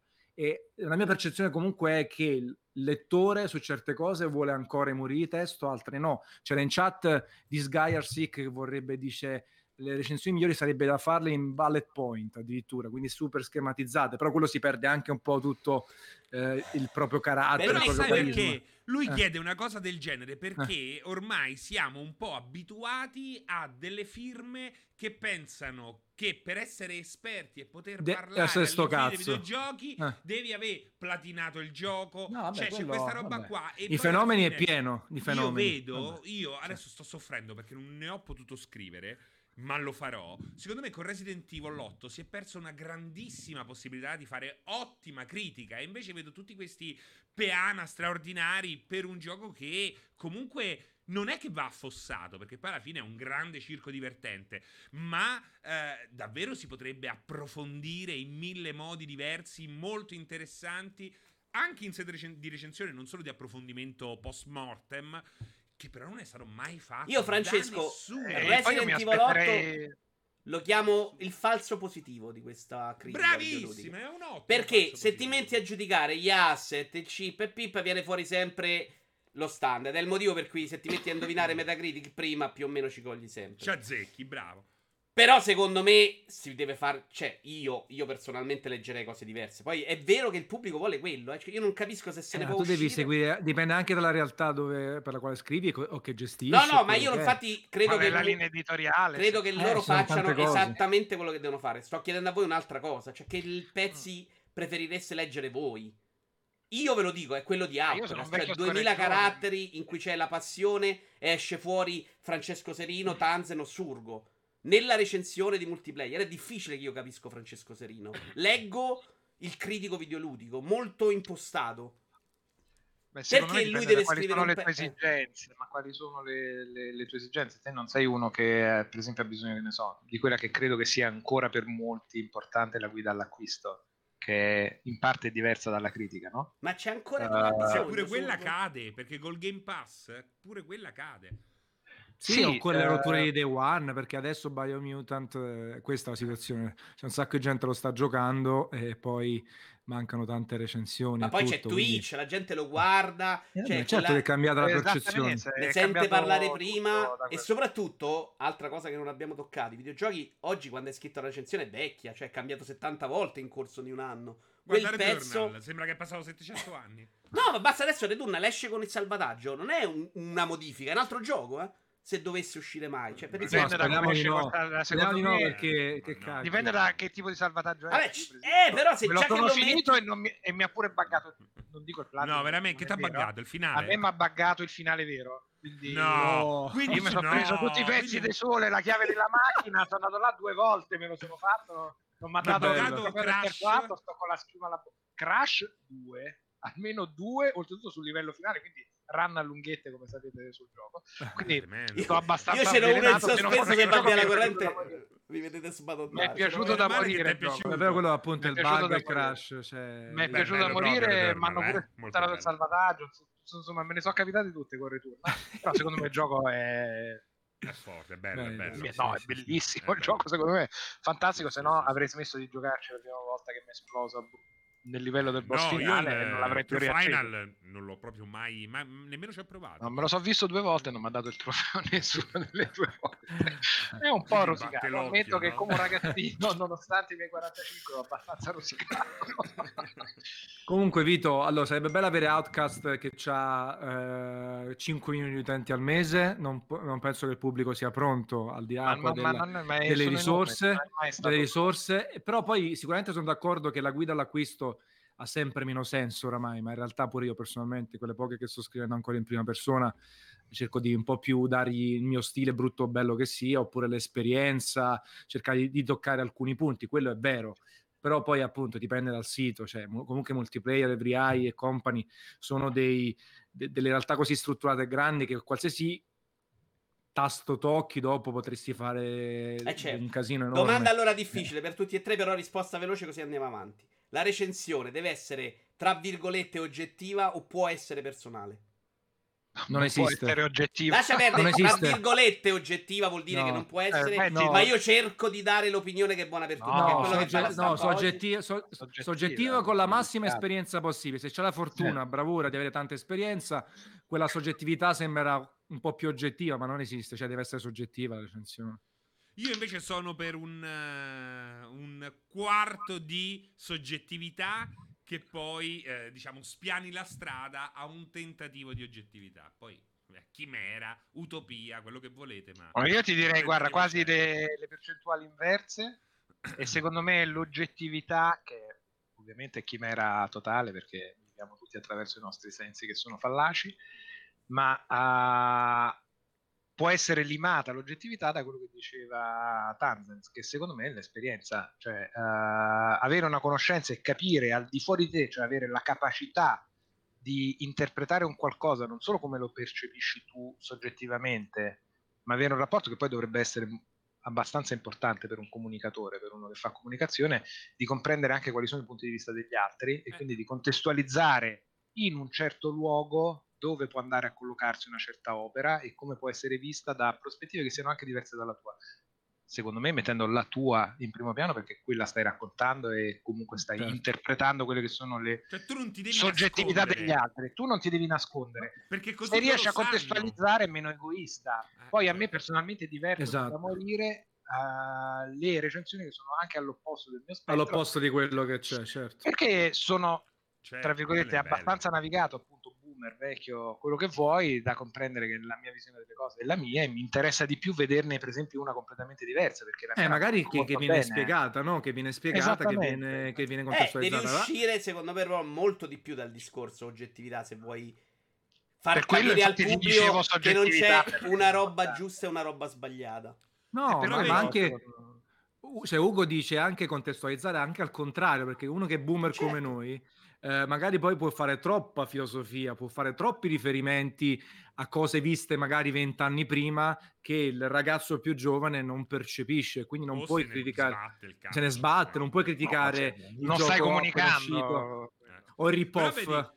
Vedi che dice The Guys Are Sick, che sembra dire molte cose intelligenti, ma sicuramente ci Mi dite, allora, no, visto che sono questo- proprio boomer, io mi piace questo sembra. commenti. Dove state guardando i commenti? Sul Su canale Twitch, Twitch? sul Vito? twitch.tv Vito Perché lui dice Ok, l'importante è che non si metto faccia fare mail. L'importante è che non si faccia recensire Aiutami. L'importante è che non si faccia recensire un Final Fantasy a uno Vabbè, che gioca solo a. FIFA. Però, tra l'altro, È falso questo. Ma guarda che pure proprio è molto, interessante. interessa- è molto interessante Sì, l'opinione. però se sei un esperimento sociale, cioè non è che tu magari ti arriva della Stovaz, eh, la recensione dell'anno so su, su multiplayer.it, sai che ce la fa? Fa dice per Paolo, vabbè, non c'è a questo Però è interessante. No, Io però è- l'opinione di uno che gioca solo a FIFA di fa- per Final Fantasy mi interessa, devo dire. Questo a potrebbe me, essere a me interessa l'opinione di Francesco Eh Serino. Poi. No, nel senso, se, di visto che tu capace. permettere su multiplayer o su Eye, quello che è, ti puoi permettere di fare più articoli, ecco, appunto, arriva uno e dice, oh, tu non hai mai giocato, vai, No, eh, puoi ah, farlo, no, Anto, eh. sono proprio opposto. Cioè, sta cosa che la recensione di Final Fantasy la deve scrivere solo il ro- quello che si fa 100 JRPG l'anno. No, ma non ma cazzo. c'è la via di mezzo. Però quello cioè, è un altro errore. Però c'ha ragione, Vito, perché quello è un altro errore. Perché il fan spesso è. Ma non il fan, però, veramente- però di capire che stai parlando su Final Fantasy. Sicuramente, ma Io voglio bei pezzi scritti da persone intelligenti. Non me ne frega un Il cazzo di quello che hanno giocato. Io, infatti, sono un nichilista. Non me ne, sb- me ne sbatto il cazzo. Persone intelligenti. Eh, no, però ho capito. Il Che è sta risata, Anto? Ma per favore. Ma, ma che significa persone intelligenti? Cioè, non è che tu Da sai uno che mi 500 piace, che- che sa- che sa Sì, parlare. Da uno con cui Ti serve la persona a intelligente adesso per scrivere questo. Hai un'affinità. Eh certo, vuol dire che uno che non è un imbecille. Ho capito. C'è uno Eh, con un persona- sa se giochi solo a FIFA, se giochi solo a FIFA, non puoi essere intelligente in relazione a- al Mi videogioco. in dissocio totale. da questa affermazione. No, nel senso, se- io. nel senso, se giochi solo a FIFA tutta la vita, è ovvio che non c'è una. una Eh sì, quello è un altro discorso, critica. un altro discorso. Però se sei una persona intelligente, mi dici io, me lo dici, deve essere chiaro il messaggio. Ho giocato solo a FIFA, oggi provo Dark Souls, Eh, ti capito. racconto la mia Va esperienza. bene, sì, però quella appunto è una questo cosa di piacerebbe, supporto. ecco, questo è il Eh. classico articolo che mi piacerebbe da morire. Sì, sì, anche Ma piace mi sarei- molto di più Ecco. della quattrocentesima recensione che esce in contemporanea di Resident Evil Village, in cui non Eh. ci trovo spesso, poi qualche Che ti articolo esce. dicono no, perché quello è lo zio. Lo vedi Eh, lì, ha usato quel calandelabro. Genio, genio. candelabro. Ma sti cazzi. Ma perché quello sì, ma quello non sì, li sopporto, non li sopporto. Ma fammi capire una male. roba. Oppure quelli che, scusami, Lugo, che- Ugo, che ti dicono, eh, perché questo gioco è troppo facile. Cazzo, hai fatto mille ore a quello precedente, ma, ma chi le ha fatte? Solo te. Ma poi oggi i videogiochi sono anche molto Fammi complessi. Lugo che me. stava dicendo, l'ho interrotto. Ah. Vai, vai. Vabbè, facciamo un sito, facciamo un sito a cazzo de cane Boris e ognuno recensisce roba del una recensisce roba altrui, quello va bene, però eh, Vito, eh, come sempre, contestualizziamo. Non sto, dice- sto dicendo che multiplayer Eh, fa il miglior ideale. servizio possibile non può far diverso. Io quella roba non la leggo più e trovo assurdo Certo. che la gente ancora la chieda. Perché poi Eh, non però la legge. Qua manco è una mancanza tua di capacità di lettura del Sei prossimo. un boomer, cacchio. Eh, ma ti sei un po'. i- Allora, comprendo perfettamente il tuo interesse e la tua voglia di avere qualcosa che sia cucito per i tuoi interessi. Questo è più che non solo comprensibile, ma anche giusto. Però non ti puoi stupire, cioè, manchi di lettura di tutti gli altri. Eh, qua, qua mi sei un po' boomer davvero. Tu Cioè, hai ragione se, vuoi te se non è quello quei pezzi li leggessero. Sai che secondo me invece c'è più gente che li scrive di quelli che li legge veramente. Ma oggi come la oggi gente legge il tabellino finale. e che-. Francesco, ce No, l'avete io sta roba- statistica? Una roba che conta oggi è il click. Eh, eh, sicuramente certo. anche Eh, capito, però vuol dire che Ma non c'è un lettore. Anche in edicola, quando facevamo le riviste, in edicola, ma sai la gente che scriveva, oltretutto scriveva spendendo il francobollo, il tempo per scrivere la lettera a mano, eh? e ti rompeva il cazzo sul, pardon, termine, sul globale. E poi non l'aveva letta le cinque pagine di recensione Vabbè, scritte eh, uguale, sì, ecco- e aveva speso 5.000 lire. Eh, io la gazzetta la euro, compro per andare allo stadio. era, e comunque non leggevo metterla una sotto il culo. cazzo. Cioè, c'ha avuto anche penso, Mi dissocio anche dalle affermazioni sulla gazzetta. Va, restate Antonio. vaffanculo. No, che adesso è facile che dici una cazzata, c'hai- è talmente veloce, no? l'invio del messaggio. certo. È Un, un tempo, come dice Ugo, comunque c'è tantissimo C'era un impegno per, per scrivere le cazzate. Esatto, mettevi avevi tantissimo tempo per credere pensarci. No, comunque esistono più articoli. Esatto, Adesso, Francesco, ti sei auto, eh, pu- eh, auto annunciato che farai un articolo su Resident Evil eh, Village. Quindi... Io l'ho finito sto weekend e quindi Eh. sono pronto a parlare anche di video. Io ammetto che nel mio piccolo di non mi si È incula nessuno faccio fatica anch'io a scrivere a volte la mia opinione su un gioco per- se è controtendenza perché non voglio lo strascico della rottura Ma di tu c'hai Vitos Vote su Twitter. Voto, E mi rompono cioè, il tu- cazzo! Quattro persone mi grazie, seguono. che- gio- giochi, giochi 600 ore un titolo, poi a un certo punto te ne esci con tweet Returnal, voto 9, ciao. Oh, vuoi saperne di più da parte di Vito? Vabbè, ci stanno però. 20, ru- 20 rubriche in cui ne parlo, Antonio. Eh, quella è so, ha una so, paura, ha paura di No, scrivere troppo. Ma sai che scrivi non è d'accordo con se stesso. 8 a The Last of Us 2, motivato in altre parti per 2000 motivi, per me per mille ragioni, nonostante sia un gioco eccezionale, comunque c'è la gente che ti scrive stronzo, punto. Vabbè, ma Quella è la, è è la comunicazione. E oggi ma siamo tutti in collegamento con tutti, quindi ci sono tutte le opinioni che ti arrivano subito e da qualsiasi punto di vista possibile. Questo secondo me, la, la roba che a me stupisce, quanto è che la contemporaneità di queste opinioni non, è ancora riuscita a smuovere le persone dalla propria personale chiusura e soggettività, cioè si fa ancora fatica a capire che c'è una pluralità di opinioni che va Secondo me però Ugo, questa roba è, è in parte colpa di Francesco, perché le recensioni della stampa solo di Francesco, solo di Francesco. vengono scritte dando mannaggia, in mannaggia. sottinteso che quella sia l'opinione giusta che il recensore abbia provato il gioco in 700 livelli di difficoltà, platinandole tutti. Da qui arriva poi la critica su Cyberpunk. Cioè, quella illusione, secondo me, nella stampa è sottintesa. Quindi, quando uno va fuori quella linea, è stronzo per l'utente, comunque che deve essere incoglionito, per carità di Dio. Secondo me, la maturità. Ci dissociamo dall'utente rincoglionito. No, no, l'utente no, no, dei videogiochi io... è rincoglionito, non mi dissocio, però firmo qua. Vabbè, io sono Secondo me, però, è quello. Non ho non gli strumenti per giudicare in quanto rincoglionito. Non essendoci la recensione che, che, che, è vista come un parere personale, perché non esiste oggi nel, diciamo nel, nella grande comunicazione, non nel, nel sito piccolino. Secondo me l'utente è rimasto che quello è quello giusto. E ce n'è uno Però sbagliato. guarda che non è vera questa cosa qua, o almeno eh, lo è solo in parte, perché effettivamente oggi secondo me il pubblico si sta spostando verso la personalità. Oggi più di ieri, proprio perché nella personalità eh, trova una forma mentis che gli piace o che è affine alla sua. Dimmi, è carisma dimmi, però più che personalità. Ma nelle live Dipende, a vo- allora a volte, a volte, perché c'è l'influencer che è prima di tutto influencer star ed è la star, è sempre lui il protagonista, mai il gioco. Eh. Eh, per esempio, quei due sul server. Quei due sul server sono due comici e il gioco lo piegano alla scena che hanno intenzione di proporre al pubblico. Io non sono un grande fan. C'è invece qualcuno che invece fa il contrario. Il gioco è protagonista e lui ha delle buone idee per eh, esporre. Però quella roba è arrivata in live, Francesco. Secondo me è il motivo per cui la gente si è affezionata molto di più alle live. Io quando ti vedo in live, parlo di te perché sei quello che fa parte ancora di questa comunicazione. In live, secondo me, si sente molto di più il vero parere di Francesco nel suo pezzo rispetto al pezzo scritto. Eh beh, quello sì. Di Vabbè, ma per forza, ma hai troppi più mezzi per comunicare. Cioè, non è soltanto la parola che comunque c'è. E poi già è proprio live. la voglia. Cioè, perché alla fine, se vuoi comunicare il personale su 700.000 caratteri, lo puoi fare, che non lo fai. Si fa un'altra cosa. Sì, però il live è live, appunto. Cioè, l'articolo eh. comunque è ovvio che ci ripassi, ci ripensi, fai mente locale. Perché in live quindi... spieghi eh, l'articolo, magari. Eh, no? capito. Approfondisci là dove magari non, non hai. E magari vieni preso anche in contropiede. Io, ad esempio, anche gli argomenti che parliamo stasera, non sappiamo gli altri come rispondono. Noi eh, reagiamo di conseguenza e facciamo una cosa che sembra più genuina rispetto a una roba fatta, pensata, finita, metabolizzata e tutto, normale. E poi è anche bello secondo me comunque separare lo scritto dal, eh, dal, da, dal, video. Poi ci sono quelli che si riescono a esprimere meglio sotto forma anche di scritto, no? Una personalità fortissima, uno stile impareggiabile, anche i primi tempi no? delle, delle, riviste cartacee, il Raffo mm. che dava del tu, queste robe qui, è Ma chiaro. Raffo è fortissimo anche live. Eh, eh, eh Raffo però si è portata quella personalità sempre e comunque certo, anche è la oggi. sua. è la sua.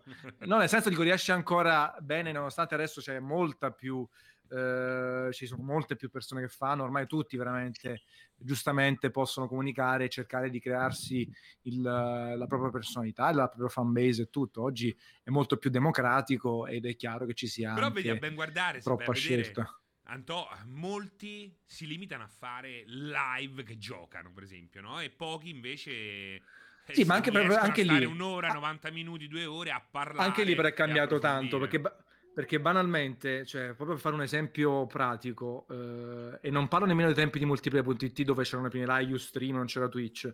Io ho già notato da quando ho lanciato Gameplay Café oggi un cambio enorme su Twitch delle tipologie di live. Quando mi ero messo a fare Let's Show dei poveri, eh, era quasi strano, e stiamo parlando del 2018, non del 2010, e tutto, che si imitassero eh, colleghi di altre riviste, eh, altra, gente del settore. Poi adesso invece sono esplose anche quelle, sono arrivate altre robe, quindi è tutto in evoluzione assolutamente. Adesso secondo me si è ridotta anche un po' la parte di quelli che giocano, cioè oggi se uno arriva eh oggi, perché è, è, inutile quella cosa. Ha rotto le palle sta roba. Cioè, no, poi basta. Fanno... Cioè, cioè, che perché a meno che non sei portare Resident Evil il Day One live No, ma poi cosa puoi apportare tu? Cosa esatto. puoi apportare tu? O fai una roba iper strutturata alla Sabaku? Alla, no, ma che, che Eh Francesco no, ma è sia così, divertente. eh. È Però dico, cioè, o sei super malato di mente come Sabaku, e allora veramente ti metti a fare, ti fermi a ogni frame. No, Sì, ma io sono- pure siamo- quello siamo è super per un certo amici. tipo di Lo so, pubblico. so, so. Eh. Uh, poi, poi Michele c'è una super stima, quindi lo posso dire. Però dico, là ti, ti fermi, guardate la schermata start, analizziamo il font, è ok, ed è uno su 10.000. Altrimenti, oppure mostri le poppe, oppure mostri eh, il Oppure pene. spieghi, o- spieghi, fai o fare un spieghi robe virtual qui. tour del prodotto. Quella secondo me è la cosa più interessante che fanno molto pochi. Eh, però è difficile oggi, chiaramente, fare questa roba qui, allora cerchi sempre le innovative. Io leggevo un'analisi fantastica e vedevo dei video di approfondimento su roba che non c'entra ancora niente. Mr. Beast, lo conoscete immagino, No. youtuber americano no. che, che è uno praticamente, una sorta di filantropo dove lui ha tutto un modello di business dove guadagna 10.000 euro e ne investe 9.000 e quindi ha raggiunto una popolarità enorme che ha non so quante decine di milioni di iscritti e quindi lui ha trovato quella- quel varco su YouTube mondiale per continuare a fare numeri enormi, a crescere costantemente e non avere concorrenza. Però è uno su quanti streamer ci sono adesso, quanti content creator, no? Un po' come il- l'esempio banale per farci capire eh, è il calciatore, il classico, tutti dicono sì, ok c'è Ronaldo, ma ci sono altri milioni che non fanno nulla e non arrivano nemmeno a giocare in terza categoria. Quindi ecco, è quella la, la situazione. Oggi fare video di gameplay o c'è un'idea figa, lascia perdere. Eh sì, sì, esatto. A meno che non lo fai eh, con un bikini dentro un hot tub, esatto. Eh, capito? Cioè, oppure, sei, oppure magari, cioè, ce ne sono pochi, ma immagino che ci siano super palestrati che, che non so, che riescono, si scrivono sul bicipite le cose forse hanno lo stesso successo, non lo so, però vedi, oggi stai trovando dei mezzuncoli per, per, per fare... Che cosa hai detto? Mezzuncoli, mezzuncoli, con la Z... mezzuncoli. Con la Z di zucchero. Allora, detto, questo E- e quindi- Deve essere un dolce tipico a un certo punto. Esatto. Eh, però vedi, ecco, pure tra i calciatori c'è chi è riuscito a proporre qualcosa di diverso dal solito sketchetto con la velina, la Bobo TV, a me mi fa impazzire. Eh, eh, esatto, però come per, per un Vieri, eh, fantastico, Vieri è, è proprio massima stima rispetto Oh, Bobo TV se è troppo fatto- forte con Cassano è- e è- Dani. È top, No, cioè, è top. top. che me c'è- vedo pressing C'è a Dani, io. non ce la posso proprio fare, ragazzi. io voglio Eh, ma è bello il, No, proprio, però però dico- il cast.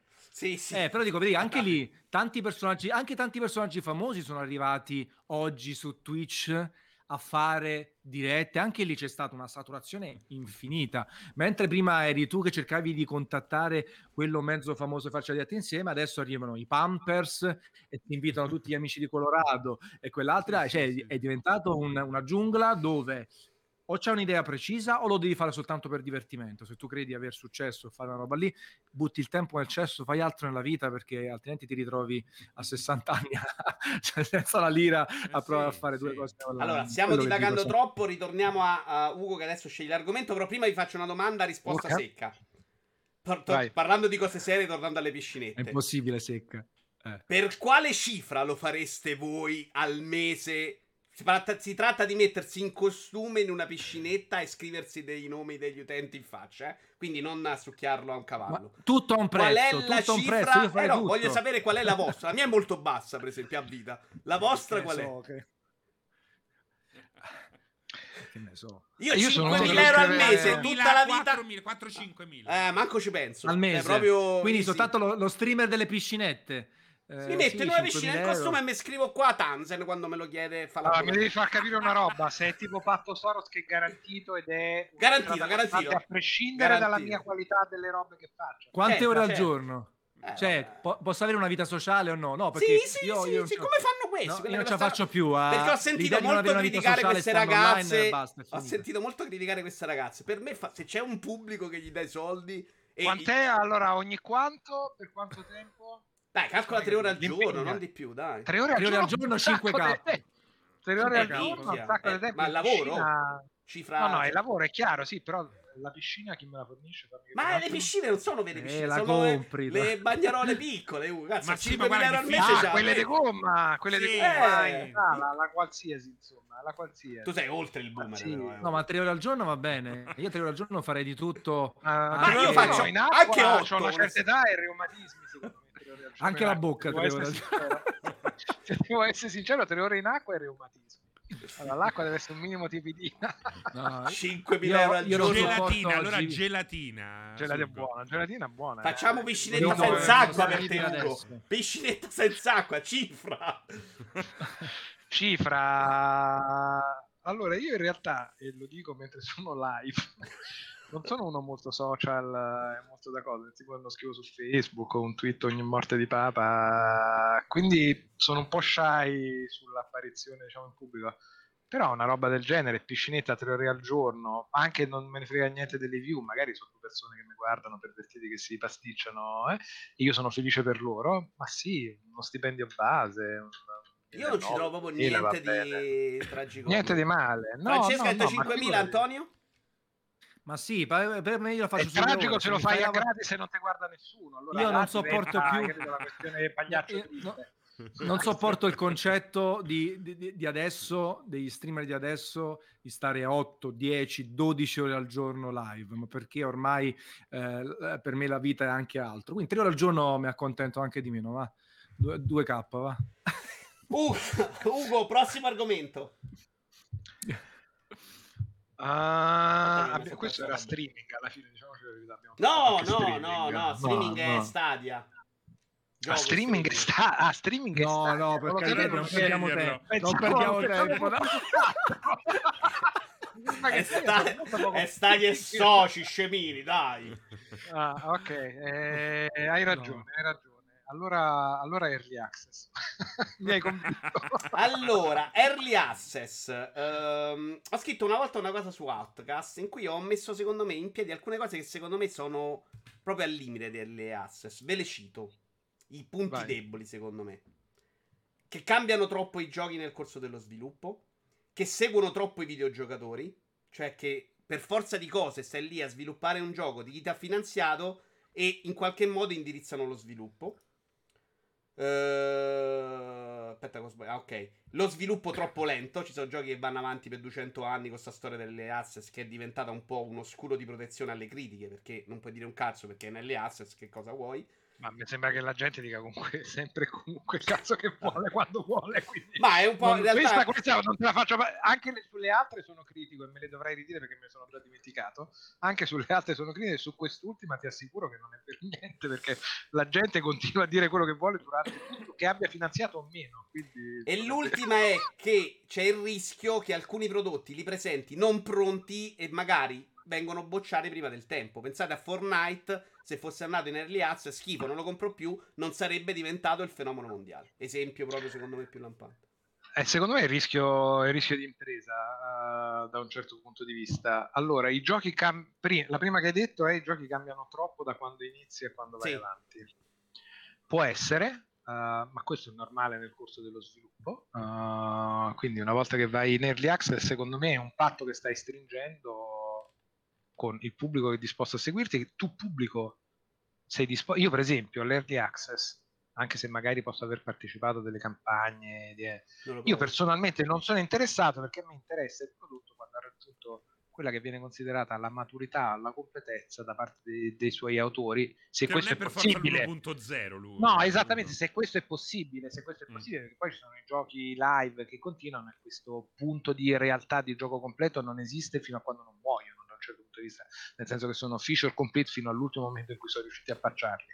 Ma questa è un'altra cosa. In un gioco, diciamo, che ne so, story driven o comunque uh, che abbia un suo arco di, di, conclusione, io non sono interessato a giocarlo prima, ce ne sono diversi che posso aver finanziato e che non ho ancora toccato perché aspetto che arrivino in una versione che dice ok adesso è uscito che ne so Dangerous a un certo punto è uscito ufficialmente poi sono uscite le espansioni quello che è prima uh, personalmente a me non interessa perché guarda, vi lascio il tempo di lavorare e poi quando ma è molto interessante per molti sviluppatori è proprio come processo di sviluppo quello di avere dei feedback uh, su come sta andando e come direzionare.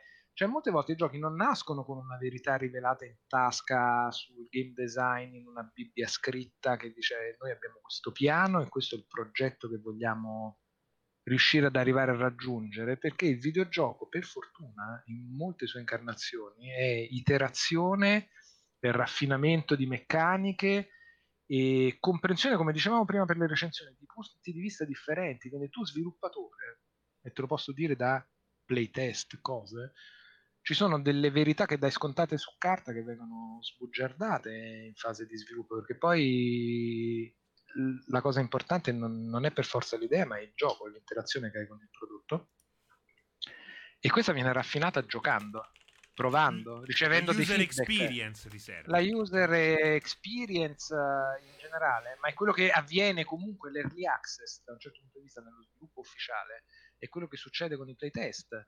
Cioè tu proponi una build di un gioco a un certo stato di sviluppo, lo fai provare a delle persone, raccogli dei feedback, delle impressioni, delle critiche e su quelle vai a intervenire dicendo Non credi "Minchia, però l'80 che i videogiocatori tendono a volere sempre la stessa cosa? Se fai un early access di Sekiro, no, faccio l'esempio per dire della roba che ha un po' cambiato Mm. rispetto alle abitudini dei giocatori di Souls, e lo faccio a te perché so che sei appassionato. Mm, mm. Probabilmente la maggior parte non ti spinge a tornare al Souls perché Ma- la novità lo, lo sconvolge. Secondo me eh, non è detto per niente questo, perché poi là sta nella tua visione creativa. Cioè, nel, tu, team di sviluppo che credi in una certa idea, puoi anche pensare in altro modo, cioè dipende da quanto tu credi nella tua idea, e da quanto vuoi raffinare per arrivare a far comprendere quel concetto o quella tua idea di gameplay o arrivare a raffinare quella meccanica, che non significa chiunque o la maggioranza mi dice qualcosa, allora io indirizzo lo sviluppo in quella direzione. Uh, non è detto che sia quello. Non è Uh, detto, però chiedo anche a Antonio e Francesco. Sto sviluppando, quella è la gente che addirittura mi ha dato i soldi in anticipo. So che sono la mia base forte, perché non accontentarli? Cioè, è- c'è questa Sì e no. possibilità, questo rischio, o no? s- sì, e no, sì e no, sì e no. Lì dipende da quanto tu hai una visione di dove vuoi arrivare, Esatto. che non Io è detto che sia quella iniziale. utenti, no? Ho convinto gli utenti con anche semplicemente col pitch o con qualche cosa che già ho fatto della bontà del mio progetto. Quindi, bene o male, se mi hanno finanziato con un Kickstarter o sono entrati nell'early access, eh, vogliono sapere anche io in che direzione vado, io come sviluppatore, immagino. Il problema è che secondo me è un discorso estremamente complesso eh, e anche qui si è raggiunta un po' la saturazione, nel senso. Eh, poi quando magari c'è un caso di successo, vediamo Dead Cells, Hades, questi qui molto forti, è chiaro che poi tanti ci vanno dietro perché hanno visto nel modello un- un'opportunità, ma magari manco ci credono a essere in early access oppure non riescono a star dietro a questo tipo di, di sviluppo. Fatto sta che, come dice anche bene Ugo, può essere un'opportunità, un po' come i preordini, sono dei preordini È avanzati. chiaro, è preordini ancora liquidità. in fase di Io per loro non vedo Eh, punti liquidi- negativi, è liquidità nel momento dello sviluppo e quindi per loro da quel punto di vista è sempre un bene. Però credo che si stia sottovalutando, secondo me, un pochino i rischi di questo tipo di sviluppo. Ma i rischi sono, No, uno è il tempo che hai di, di- di ascoltare i feedback eh, che ci sono e di interpretarli, che non è facile. No, certo. Uh, e in realtà è un grande impegno quando ti metti Certo. in early access, in uh, perché da una parte sì, sei pubblico, dal- da un'altra parte stai ancora lavorando, da una parte hai un tuo piano di dove vorresti arrivare e cercare di capire come arrivarci, dall'altra devi tenere in considerazione quei feedback che ti arrivano, interpretarli, che comunque è una buona dose di energia e di tempo. E questo è è vanno anche impegno. scremati, vanno, eh, perché spesso e volentieri questi Eh, sono, sono feedback... tantissimi. Cioè, immaginati Sì. il fi- Io credo che il grosso dei feedback di Returnal è che chiedono un gioco diverso da quello che è. Ma- Perché non conoscono il genere a, a quei livelli. l'esempio eh. Returnal, ma può essere qualsiasi gioco. I sonari. eh, Il fan spesso, io sono estremamente convinto di questa cosa qua, eh, pensa di avere delle idee giuste per la serie, ma proprio perché fan spesso le ha sbagliate. Cioè il fan va... eh, va seguito fino a un certo punto. E poi il fan è conservativo di solito, no? Esatto, è morboso, cioè, capito? È morboso e vuole quello che già è abituato. Miseri non deve morire, capito? Poi adesso non è che tutti dobbiamo fare Non è che tutti dobbiamo fare eh, i momenti storici della rivoluzione tecnologico-videoludica, no? Esatto. Non è che tutti dobbiamo fare Breath of the Wild o il primo iPhone, quindi non tutti abbiamo questa necessità e capacità, però se uno sta a seguire sempre solo l'utente, rimane ancorato al passato perché, eh, perché tanti quello, conoscono... Quello che dico io è che l'utente non sa quello che vuole. Che quindi quello che vuole non è aperto... non è il suo mestiere poi. Esatto, no? non è un Ma designer, non è... Vuole sempre le stesse cose, secondo me. Cioè, quello eh, è... certo. Perché non puoi immaginare. Eh. Aspetta che tu lo sorprenda, perché tu hai le qualità per farlo. Eh, lo sviluppatore, non... esatto. Ugo, secondo me tu hai una stima dell'utenza che è eh, ammirevole. No, per faccio, me è più una questione di discernere i feedback. Per me è una questione eh, come quando leggi i commenti a una tua recensione. Uh, vai a dialogare con chi pensi anche che abbia magari una visione diversa dalla tua, ma che ti critica. sembra critica e pensante, e quindi apri un dialogo e ignori tutta quella che reputi. Eh, se dovessi farne un lavoro, però no, cioè, se io tu, eh, ti faccio l'esempio. Ma quando vai a commentare, scusami, quando scrivi una recensione, lavori per un sito professionale, vai a rispondere ai commenti, tu stai lavorando. Cioè, no, no, certo. che sia il tuo interesse pensavo, pensavo, fosse de- pensavo stessi dicendo a me personalmente e quindi facevo No, no, no, a te personalmente. La recensione però, se no. torniamo all'esempio di prima, secondo me lo seguono, mm. perché la scrivo corta, non è una recensione, non è una recensione, è una recensione, beccate 50.000 caratteri che non me ne frega un cazzo, non mi piace scriverla, però vi state contenti. Ma no, ma, è, ma che te ne... Cioè, là è, è, è, è, Guarda che è veramente lo stesso punto, è la tua capacità di filtrare quelli che sono... C'è, c'è, però... Tieni, esce, uh, fai l'early access di Mario Rabbids. Impatto eh. del pubblico è tozzo e tozzo e tozzo e tozzo e tozzo e tozzo e tozzo e tozzo. Che cazzo eh. fai? È gente che ti deve comprare il gioco, lo alzi di 3 centimetri e perdi un po' della visione. No, no, non è detto per niente. Secondo me dipende. Nella convinzione cose. delle tue idee, nelle ragioni per cui eh, c'è, c'è, c'è, c'è, sei forte perché pensi che in realtà la buona parte del pubblico, e magari non è quello in early access, che è l'impallinato che sì, ti segue sulla base, ma non è magari il grosso che vuoi raggiungere. La tua visione, che secondo me è troppo più simpatetico e interessante, uno che ha una certa età con la panzetta e col baffo. E dai torto a Miyamoto, mannaggia il cazzo, dopo 40 anni. Cioè, così dici, no, io lo voglio, se è chiaro, se l'adolescente mortale dice, no, gli manca il late pack, uh, il cigno a Super Mario, che è quella pazzetta, sì, che è quella roba. Esatto.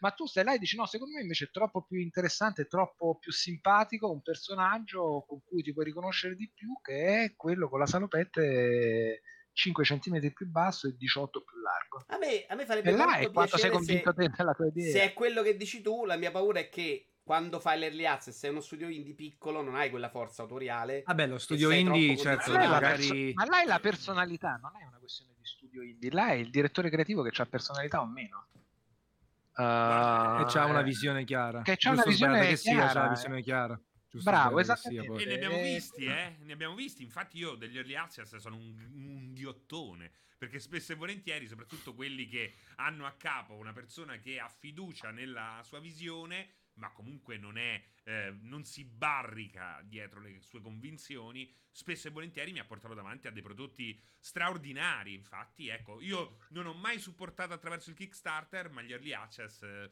sì, devo dire che raramente mi hanno deluso. Raramente mi hanno deluso, eh. E anche perché forse hai individuato tu poi quello chiaramente a cui volevi dare supporto. Nel senso, no? Anche lì c'è un, eh, un minimo. Per... Cioè, nel senso che lei dice do soldi a tutti oppure no, non mi fido. Per esempio, chi, Kickstarter io invece io sono stato un periodo in cui ho fatto veramente tanti Kickstarter, la metà sono saltati, si sono cambiati e tutto. E quindi adesso uh, tendo molto di meno a supportare un Kickstarter. Lo stesso Shenmue, tra le altre cose. Bravo, anche cioè, lì... io non ho supportato Shenmue, che è il gioco che tutti mi avrebbero... Io invece no, io stavo ancora in quella fase lì, proprio lì. Ma io stavo, stavamo alla conferenza Sony a Los Angeles, eh. da lì col eh. cellulare il, il 4 in roaming.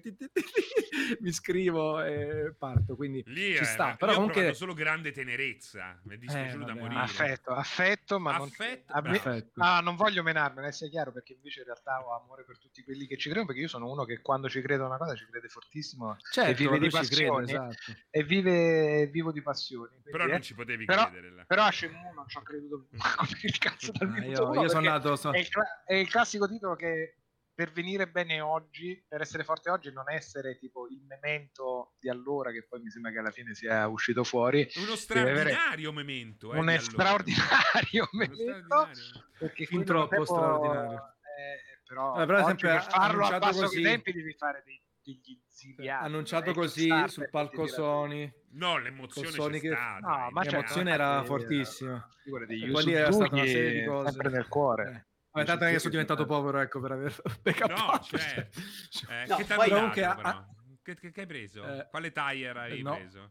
No, no, non ho preso la Collectors, ho preso onestamente quello stampato su pizza di fango.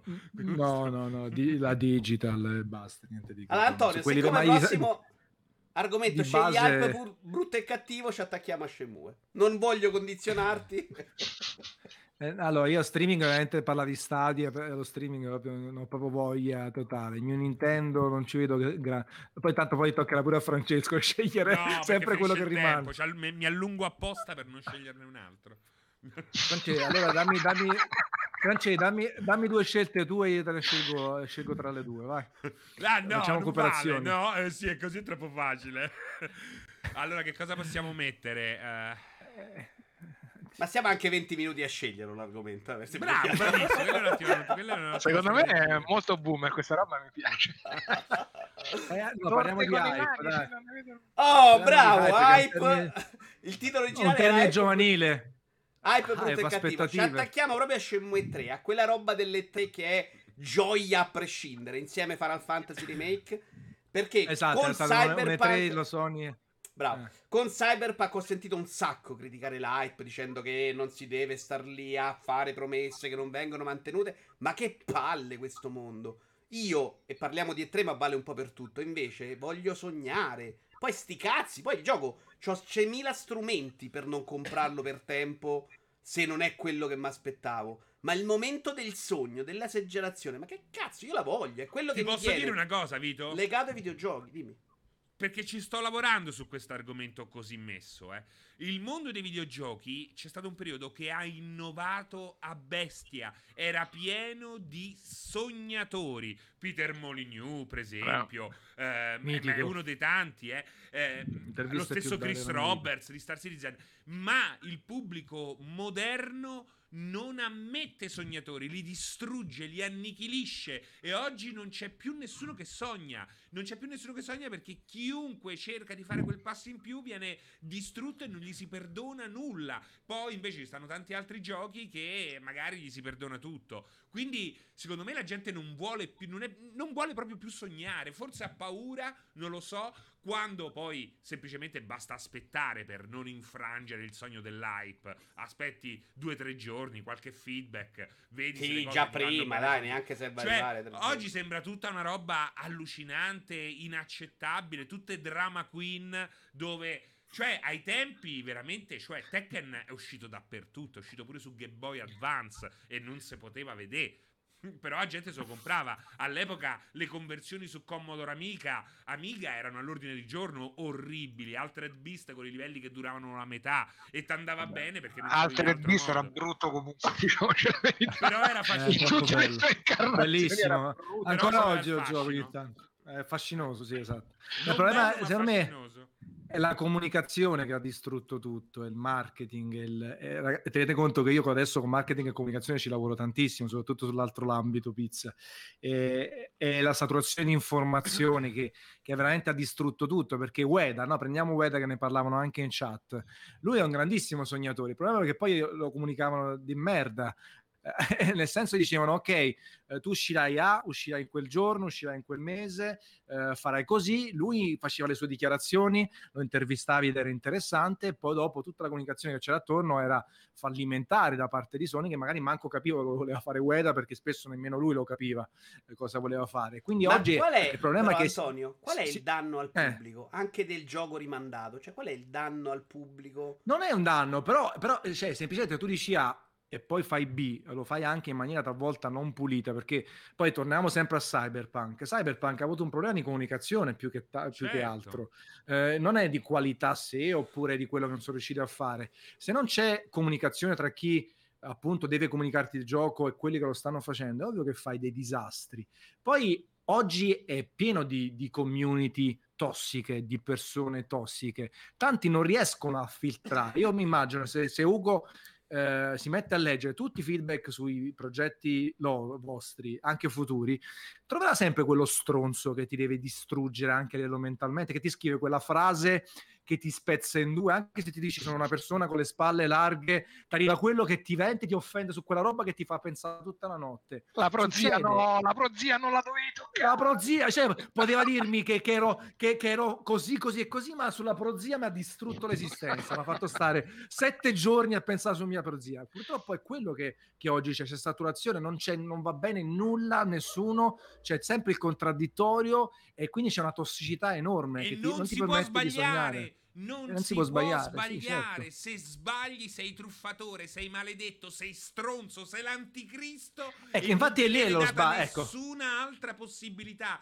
E spesso lo sbaglio a volte viene fatto perché, perché comunque siamo tutti uomini e anche una grande eh, etichetta può sbagliare. Sony con PlayStation 3, Nintendo con Wii U, che è una grandissima cazzata. Gli hanno detto tutti, eppure loro sembrava una bella idea, capito? Sì, no, erano convinti c'eri quello che facevano, certo. Esatto. Tu tutti possono sbagliare ed è giusto sbagliare, sia in ambito hardware che in quello motoristico che in quello dello sviluppo di videogiochi. Secondo me Cyberpunk, ecco in chat dicono truffa subito. Cyberpunk alla fine ha avuto degli enormi problemi, non sarà il gioco della rivoluzione, ma per CD Projekt è uno sforzo abnorme fare quello che hanno fatto, a mio parere che poi tra l'altro me lo sono pure goduto alla grande. No, eh... ma poi per la truffa io ho uno che mi ha fatto ha detto che mi ha pagato contanti e ha fatto le firme false, non è truffa in Italia, quindi fighiamoci se è Cyberpunk Appunto. che ti fa vedere no, un trailer c'è prima stata che... una comunicazione sulle stata... versioni no, un po' sì, cioè non punto, facendolo, però onestamente eh, ma lì bisognava prendere sì. delle decisioni migliori, punto. Se io voglio comprare la versione Citizen Guarda Star Citizen, Star Citizen nessuno, non è una truffa perché tu sai, se tu sai leggere, sai come funziona. Poi sta a te decidere se partecipare o meno, ok? Però Star Citizen è un bel sogno, è qualcosa di mai fatto prima. Io sono stato ben felice di offrirgli 49 euro, che è molto meno di tanti giochi a cui ho pagato 80 euro e che mi hanno mi hanno fatto schifo. Eh, è, è stata una cosa bellissima. Però, cosa anche bellissima. io ce ne ho messi tipo 150 e ancora aspetto sì. che esca una versione che posso giocare perché aspetto il prodotto. Anche perché tu aspetta, 850 ma... beta.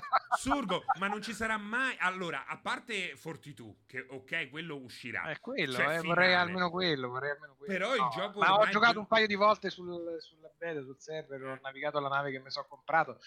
Non sono andato full deep in Secondo mi prenoto Fortitude... 10.000 dollari di una nave che devono ancora Ma no, è inutile. Quello no, però, però io su maglietta, scatoletta, modellino. E che Fortitude ormai all'epoca ci cascavo molto. Fortitudo non è più così importante, secondo me. No, non è più così importante, però sarebbe importante avere un momento in cui, ok, questo è il sì, momento in cui ragione. è uscito, per cui così io ci vado a... Ma non per in generale, perché io ci vado a giocare. Sti cazzi anche degli altri, semplicemente che mi dici, ok, è arrivato il momento in cui non stiamo no, Soprattutto perché tu hai comprato per quello, tu hai, spe- hai, speso i soldi per quello. Io ho speso i eh. soldi perché voglio per l'esperienza e mi interessava. Dopo sì, a me interessava il nuovo. Quello, Wing Commander. Eh, Wing, Wing, Commander, poi se c'era la roba multiplayer mi interessava, poi quando è uscita la roba, c'è la fisica con i personaggi dentro, giochi in multiplayer, oh, ma, ma, che bella idea, probabilmente ci giocherò, che ne so, con te al massimo, capito, eh, che, conosco, che può essere interessato al momento in cui esce a fare una navicella con più di due persone a bordo, però non è mai uscito. Eh no, certo, lì cioè, il modulo dogfight dell'alfa. però lì scusatemi sono interessato perché è molto ambizioso. Parliamo però, sempre di early access stiamo al confine. di... sì sì lì per me è ancora super early access quindi non è ancora arrivato il momento in però là secondo me è adesso prima, abbastanza tempo. incriticabile. Facendo gli esempi secondo me in cui la gente è più d'accordo ovvero Cyberpunk e Nome Sky. Ma anche lì cioè ma dov'è il dolo? Ti ho fatto vedere un trailer poi al lancio questo è il gioco, lo vedi su Twitch, puoi vedere la recensione, puoi leggere no, l'opinione. Vabbè, il, dolo, il dolo di Cyber. il dolo l'hai sulla generazione precedente. Eh, no, dai, su Cyber hanno fatto casini, ma, ma anche lì casini nel non scegliere di non uscire ancora su certe piattaforme hanno e, fatto e altro. abnormi. Ok, Ingiustificabili. però non è la questione della qualità Però del se gioco, non è la questione della qualità del se gioco in sé sta- di informarti, ragazzi, però se ti informi Ma non puoi aspettare, Cyberpunk si è fatto 8 milioni di preordini là, quanto Eh vabbè, fatti, però cioè. se uno fa il Eh. pre-order e poi si vuole lamentare che il gioco non è come il trailer delle 3 dell'anno prima. No, però sei dico, però il pre-order lo fai sulla base di però se il pre-order lo fai sulla base di, di- di- anche dello storico banalmente. La gente comunque Sì. veniva da The Witcher e The Witcher era tutti quanti così, giustamente, al di là di tutto, poi se piace al 100% o meno, ti aspetti un, un- gioco pari a The Witcher in termini di tutto. E invece, E invece non è era stato- al pari The Witcher, di The Witcher 1 però. Che è un grande gioco, Io- però è l'inizio. Io ancora me- l'inizio giocarlo, Io li faccio i pre-order. Io non sono di quelli che dice chi fa il pre-order è stronzo. Però poi non sto lì a lamentarmi se non è quello che ho fatto io. Vabbè, però tu sei già, tu sei già una Sì, persona sì, un po' sì. superiore. Perché cioè, c'hai, sai, una, eh, c'hai un'età, altro storico, un'altra esperienza. anche tranquilla per cui Eh. magari Poi butti soldi sempre nel cesso. Quando non ce l'avevo la, la possibilità economica, quando non c'avevo la possibilità economica, non facevo il pre-order. Cioè, perché deve andare bene sta cosa? Io ho comprato passare? dei giochi per amica perché l'illustrazione era Tu hai comprato il pacco Eh, di capito, Inside. cioè. eh, e poi ho Ugo, rosicato come un maiale Da grande hai comprato- il pacco di No, Inside. comprato Questo- Shadow si faceva, per eh. Mega Drive Eh? mannaggia stesso. Che cosa? Quale? Super DPI Shadow comprava. Beast, ma per Mega Drive Ah, il gioco era vabbè. brutto e la grafica non era neanche quella figa della piccola Super Però- DPI ha comprato PS3 per Ueda. eh, con molte meno Poi è saltato possibilità di informarti all'epoca. No, oggi ci sono, secondo me, le possibilità. Sì, però Vito, tu parla delle persone anche medie, ma non in intelligenza, che magari si informano molto di meno. Quelle non sono quelle che si sono lamentate, Antonio. Quelle si sono giocati Ma tu- Cyberpunk per PS4, contenti. Guarda che tantissimi, però ti Eh, posso dire cioè- che tantissimi. Io ho ricevuto tantissimi messaggi dicendo: Oh, c'hai ragione, è bellissimo Cyberpunk. Io ho approfondito, ma dove l'hai giocato? Su Xbox Su One. Detto, Cioè, non è quello No, che si è lamentato, poi quello che tutti- si è lamentato. Sì, sì, che là. poi tutti non manco gliene frega nulla dei bug oppure del Esatto, frame rate esatto. non stabile, cioè siamo noi che siamo diventati un po' io sono fastidiosi proprio una fighetta io l'ho preso su No. Stadia perché non ce la Eh. facevo più e Eh. non è ancora uscito in una versione eh, per me diciamo eh, E comunque la mossa di Sony è stata fortissima, secondo e me. quando ho Eh. visto, mossa visto la di Sony. compressione video detto, Sony che l'ha "Oh, bloccato. Vabbè, lì si è andato oltre, ha detto non superava certi No, standard. però dico, Sony ha creato un precedente importante. Beh, Sony lì, c'è stato, lì è stata un po' una vergogna perché lì Eh, sì. hai fatto passare Sony prima eh È l'opposto, Eh, Fatto esatto. prima. Uno Sì, è ha fatto il backlash apposta. E secondo ha Sony è l'unica, non è l'unica, ma è tra eh, quelle che non hanno ancora un sistema di refound eh, Eh, messo Sony in piedi tutto. Quindi in qualche Il cross è save, il culo crossplay, ai voglia. danni di CD Projekt. Lì c'è stato un movimento che mi ha fatto letteralmente schifo. Posso dirlo, qui lo dico. No, pensavo E dicessi una parolaccia, Sony schifo, ho così precisino. Schifo! Di chi però, Francesco? mi ha- irritato particolarmente La mossa di Sony di togliere Cyberpunk Ah, dal negozio ok. mi ha fatto schifo. Ecco. No, Però poi è lì- stato un precedente random, tra virgolette, ha creato una roba, ancora oggi non si capisce che fine fa. Gli ho dovuto Eh, sventolare Drive Club sotto il naso, forse. Mamma mia, Qualcuno gli dovrebbe Ecco, ricordare sempre Drive Club. Drive Club è stato un bel backlash per le nostre recensioni, perché noi abbiamo recensito pre-uscita Ma funzionava il giorno prima, appena- eh, esempio, eh, esempio, a me io là sono stato, forse è stata una de- prima. io sono stato infamato, forse è stata una delle recensioni dove sono stato maggiormente infamato nella mia vita, come se fosse stata colpa mia, perché lo recensite il gioco, tutto perfetto, esce il gioco, non funziona una mazza, tanto per siamo sei mesi non ha funzionato. eh, mesi- e io Oh. dicevo, "Ma che cazzo no? Tre ore Esatto. prima stavo online, dannazione. Poi è esploso è tu, lì è esploso stato incredibile. Per sei mesi. Allora, Lì, è- lì è stato domanda veramente Topolino che da ha gestito i Qual è il gioco per cui Sì. siete stati più insultati dalla recensione? Eh, dal club Antonio potrebbe essere... Francesco? Club. The Last of Us, parte 2. Ah, di Per- recente? Per il quale ancora ricevo messaggi Ma tremendi. per il voto o per altro? No, per aver... È legato in realtà a tutto quello che poi... Alla polemica Alla alla polemica quella polemica transgender. transgender, Soci- questa roba Social qui. Justice Warrior Sì, sì, sì, company. sì, sì. Io ancora oggi ricevo messaggi vai a morire di merda. Ancora così. eh. Vabbè, vabbè, Vai, la verità vai. fa male. A me però. mi hanno augurato la morte per una recensione sul eh, Falcon Lego. Perché eh, quando l'ho, ho fatto la recensione così, per cazzi miei, cioè la roba veramente per quattro gatti. Eh, però non sei contento! Un set da 800 euro! Ma fatti i cazzi tuoi, scusa, ma perché? Ugo! Tu la recensione per cui sei stato più insultato? Auguro non l'ha insultato nessuno, dai, questa è la verità. Auguro. Eh, allora, mi, mi vergogno di me stesso perché significa che non suscito forti, forti che sono troppo oggettivo, una cosa in cui non credo, oltretutto l'oggettività, però non mi ricordo grandi cose o, o semplicemente non me le ricordo perché sono incognito. però ho smesso di scrivere da parecchio, ho smesso di scrivere da parecchio e... Oh. Ma guarda, forse forse a un certo punto su Games Village Per Samba ricordo di Amigo, secondo me, c'è stato molto. Eh, Madonna, sembra... Ah, Samba di Amigo, Eh, che Samba di Amigo lo gioco ancora, eh. Quel sta Dreamcast lì sera Samba d'amico ancora ogni tanto. Tequila! Eh, Che È meraviglia. possibile. Il mio è stato-. È stato incredibile Perfect Dark Zero.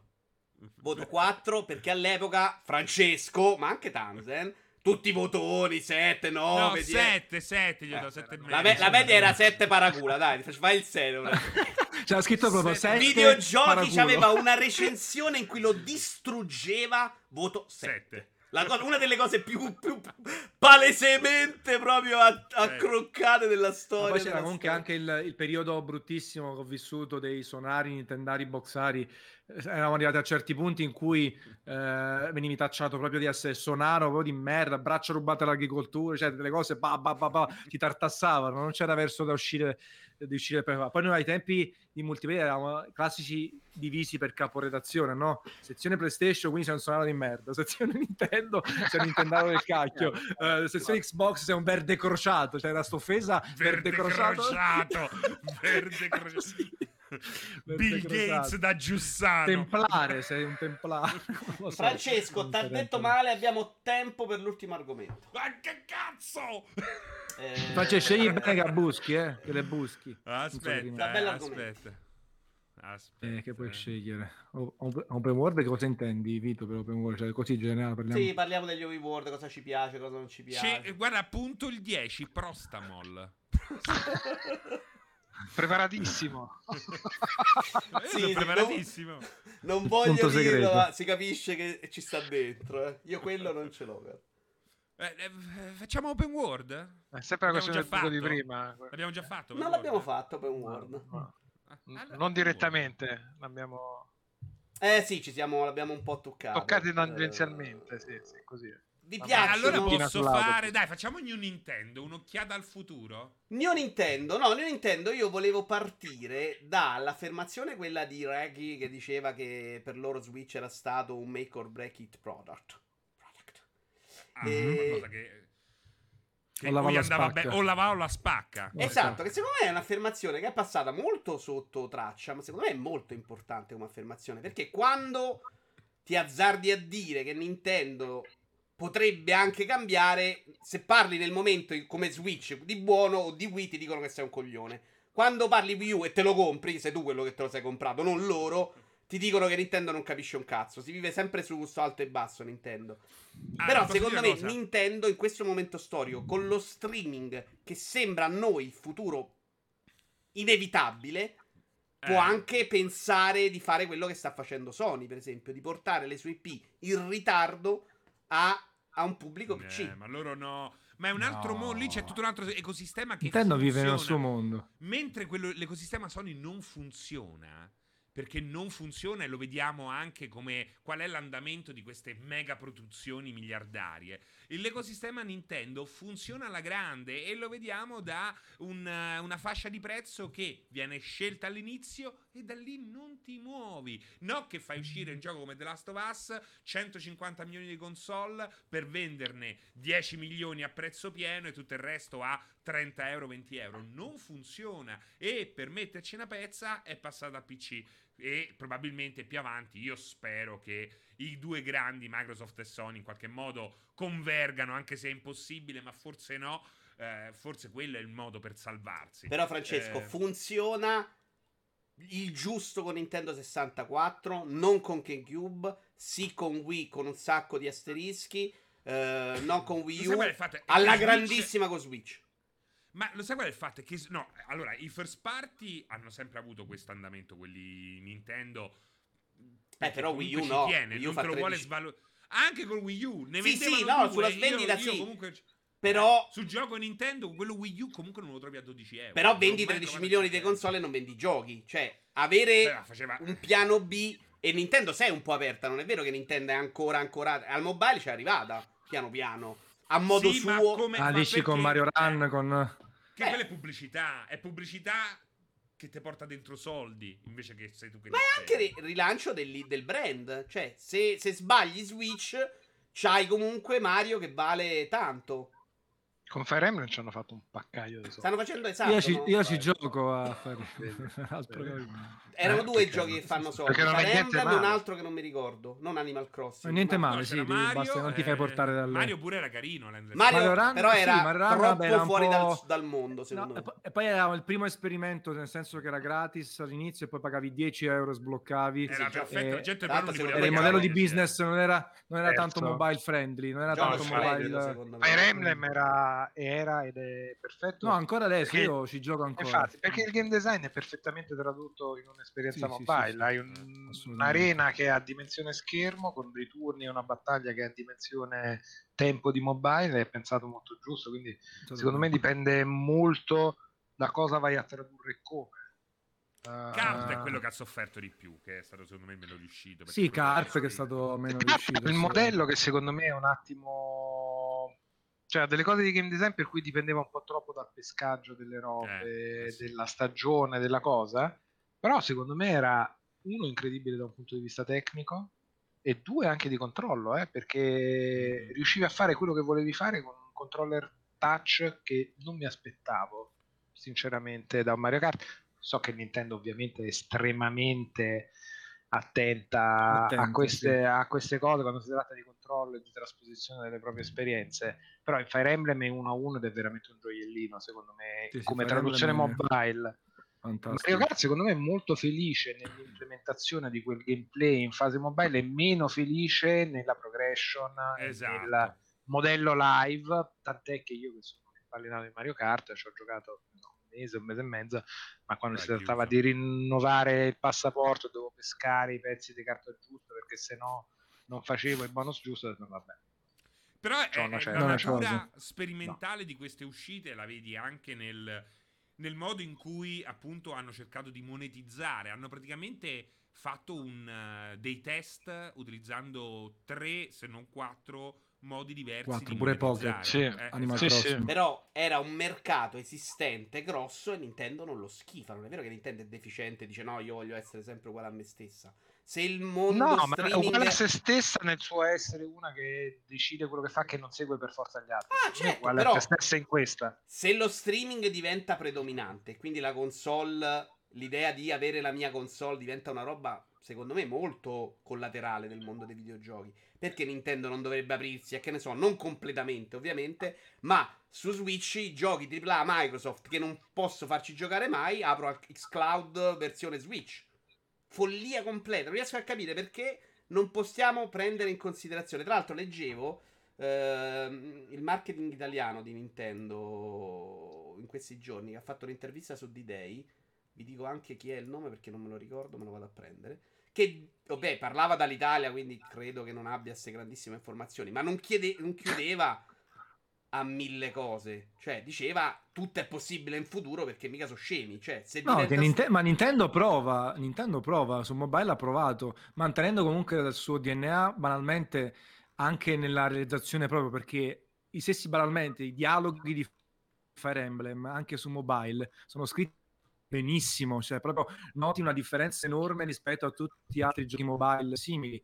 Quindi Nintendo sperimenta, ma per quanto mi riguarda rimane sempre nel suo mondo preciso è, è un'azienda che ha comunque le idee strachiare di quello che fa nel bene e nel male, perché poi alla fine anche Switch, la sua evoluzione in questi tre anni è stata estremamente ridotta anche a livello software, però quello che deve fare lo, lo- fa bene dal day one. Io onestamente quando è stato annunciato Switch, eh, personalmente ero iper eccitato per parlare dei sogni di, di Francesco. Per me era una console meravigliosa eh, sulla carta e poi si è rivelata essere tale. Oggi faccio più fatica, un po' perché stando appresso a tutte le evoluzioni tecnologiche mi sono un po' rotto le balle. Poi secondo me eh, una cosa dove ha sbagliato Nintendo è nel- nella gestione delle interfacce tra dock e mobile, nel senso che quello schermetto... Ah, Stefano Calcagni, eh, scusate, vai, l'ho trovato.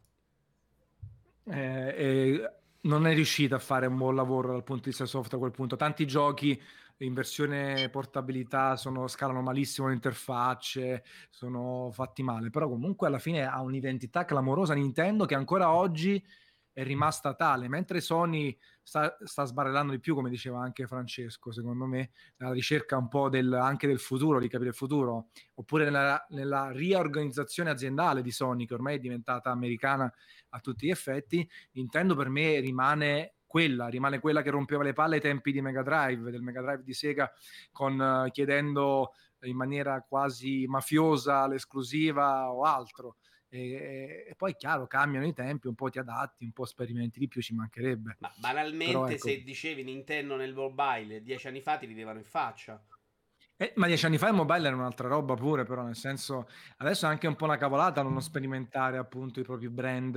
E invece non mobile. sperimentare su PC, cioè non vendere Breath of the Wild a un'utenza che si è scoperta essere reale, grossa e che spende soldi, che è quella PC, che hanno improvvisamente scoperto tutti è impossibile. Vabbè, ma lì, ma lì è una scelta, cioè nel senso, se tu vuoi abbracciare sempre eh, le cose che fanno soldi, ti butti su tutto il, nu- il, nuovo che c'è, i bitcoin, vai dentro, ti butti il mining e fai altro.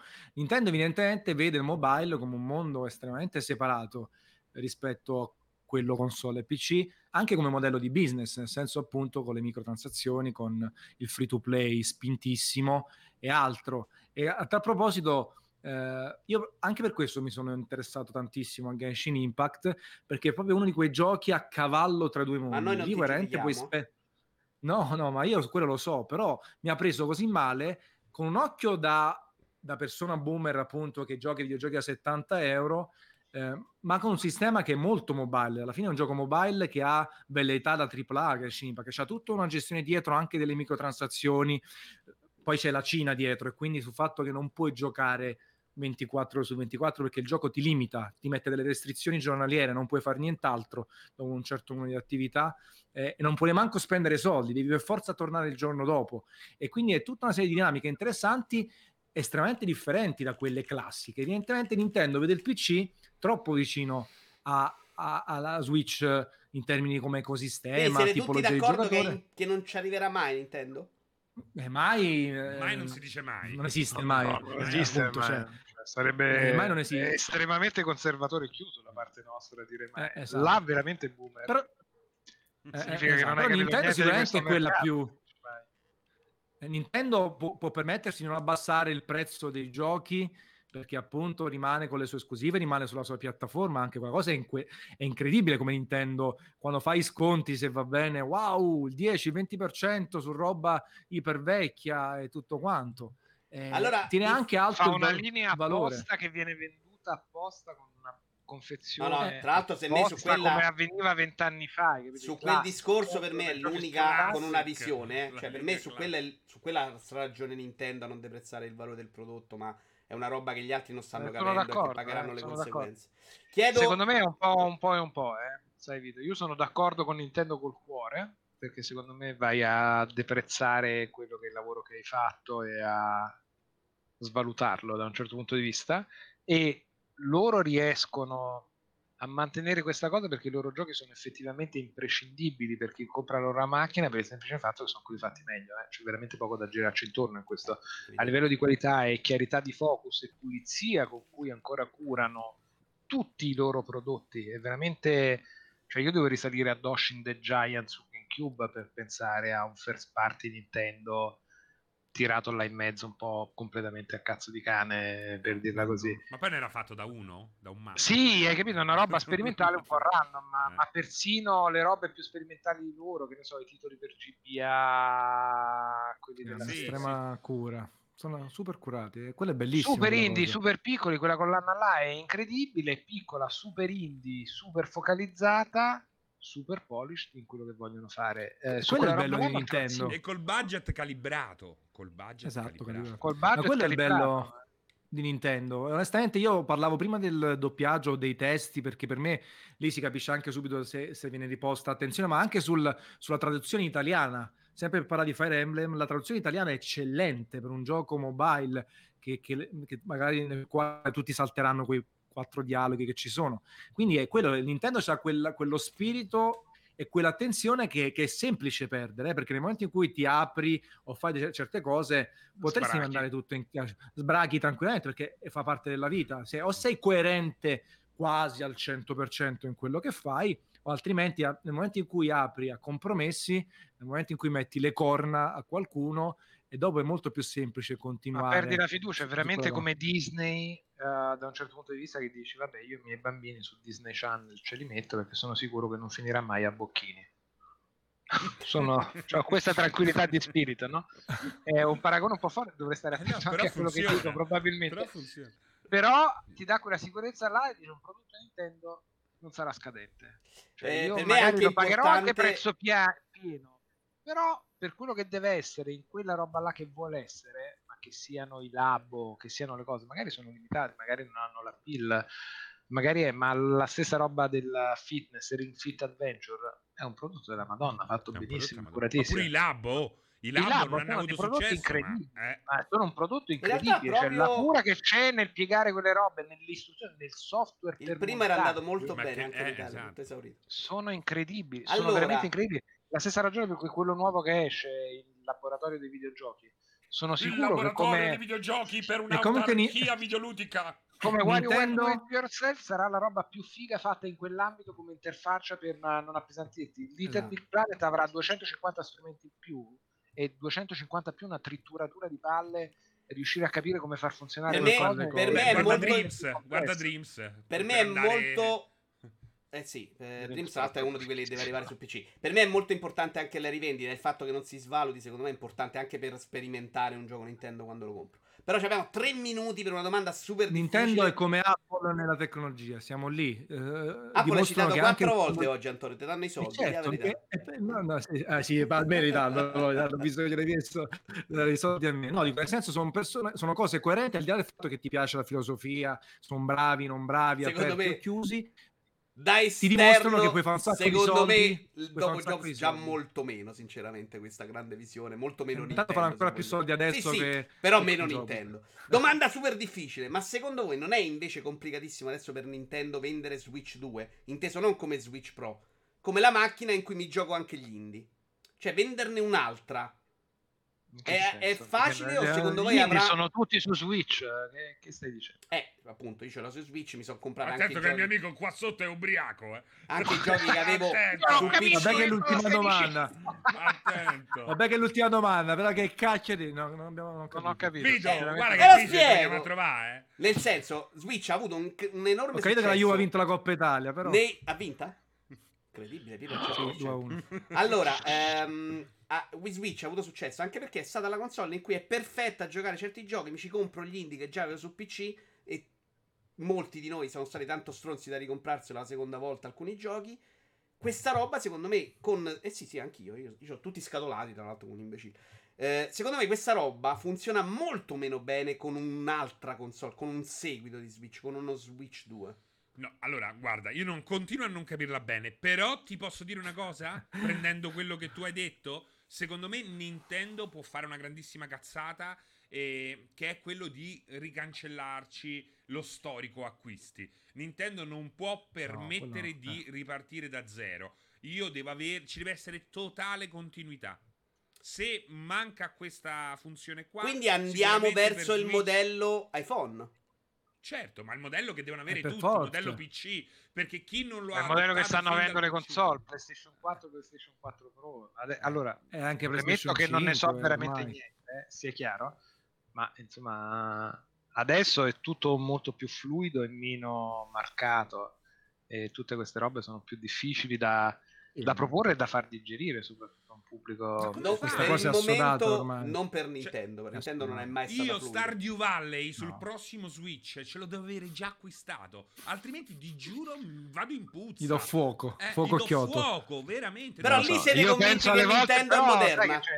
io devo essere sincero se penso alle volte che ho ricomprato lo stesso gioco su Virtual Console di macchine diverse, avendo l'originale sulla cartuccia della console originale, non si contano perché sono veramente stronzo. No, però dico, su, su questa cosa digitale proprio Nintendo bene o male ha raggiunto il suo store, ha linkato finalmente gli account, che poi ha fatto una roba pochi anni fa, no? di, di doppio account che c'era, queste robe qui. Io immagino che sulla parte digitale ci siamo, già sulle, sulle cartuccine vediamo un attimino. Io non vorrei, io non vorrei scommettere veramente niente. No, su quello mi è sorpreso in ogni sicuro. direzione positiva e negativa. sul resto no, sul resto... Su, sul resto no, sul, sul fatto che esca un dock nuovo non compatibile, devi comprarti un secondo dock per il nuovo, quello eh, già faccio più, ho più paura, però sul Io digitale puro... Il Frankenstick su 3DS per giocare cioè, Però scusate, scusami... Ma si oh, giocava my... molto meglio però, era una figata. Io Zombie Hate My Neighborhood me lo compro alla grandissima. Eh, vedi, vedi, vedi, ognuno ha il suo... Loro lo sanno che ognuno ha il suo punto debole. Eh, certo. Ti dicono esce, per... esce, la nuova Virtual Console e finalmente c'è il Mother 3 tradotto in inglese. Bomba! Bomba di corsa.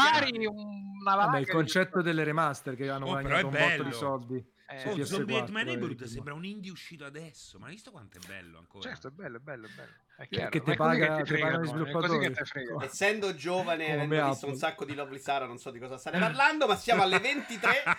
quindi vi saluto e vi ringrazio. Grazie mille a Francesco Serino.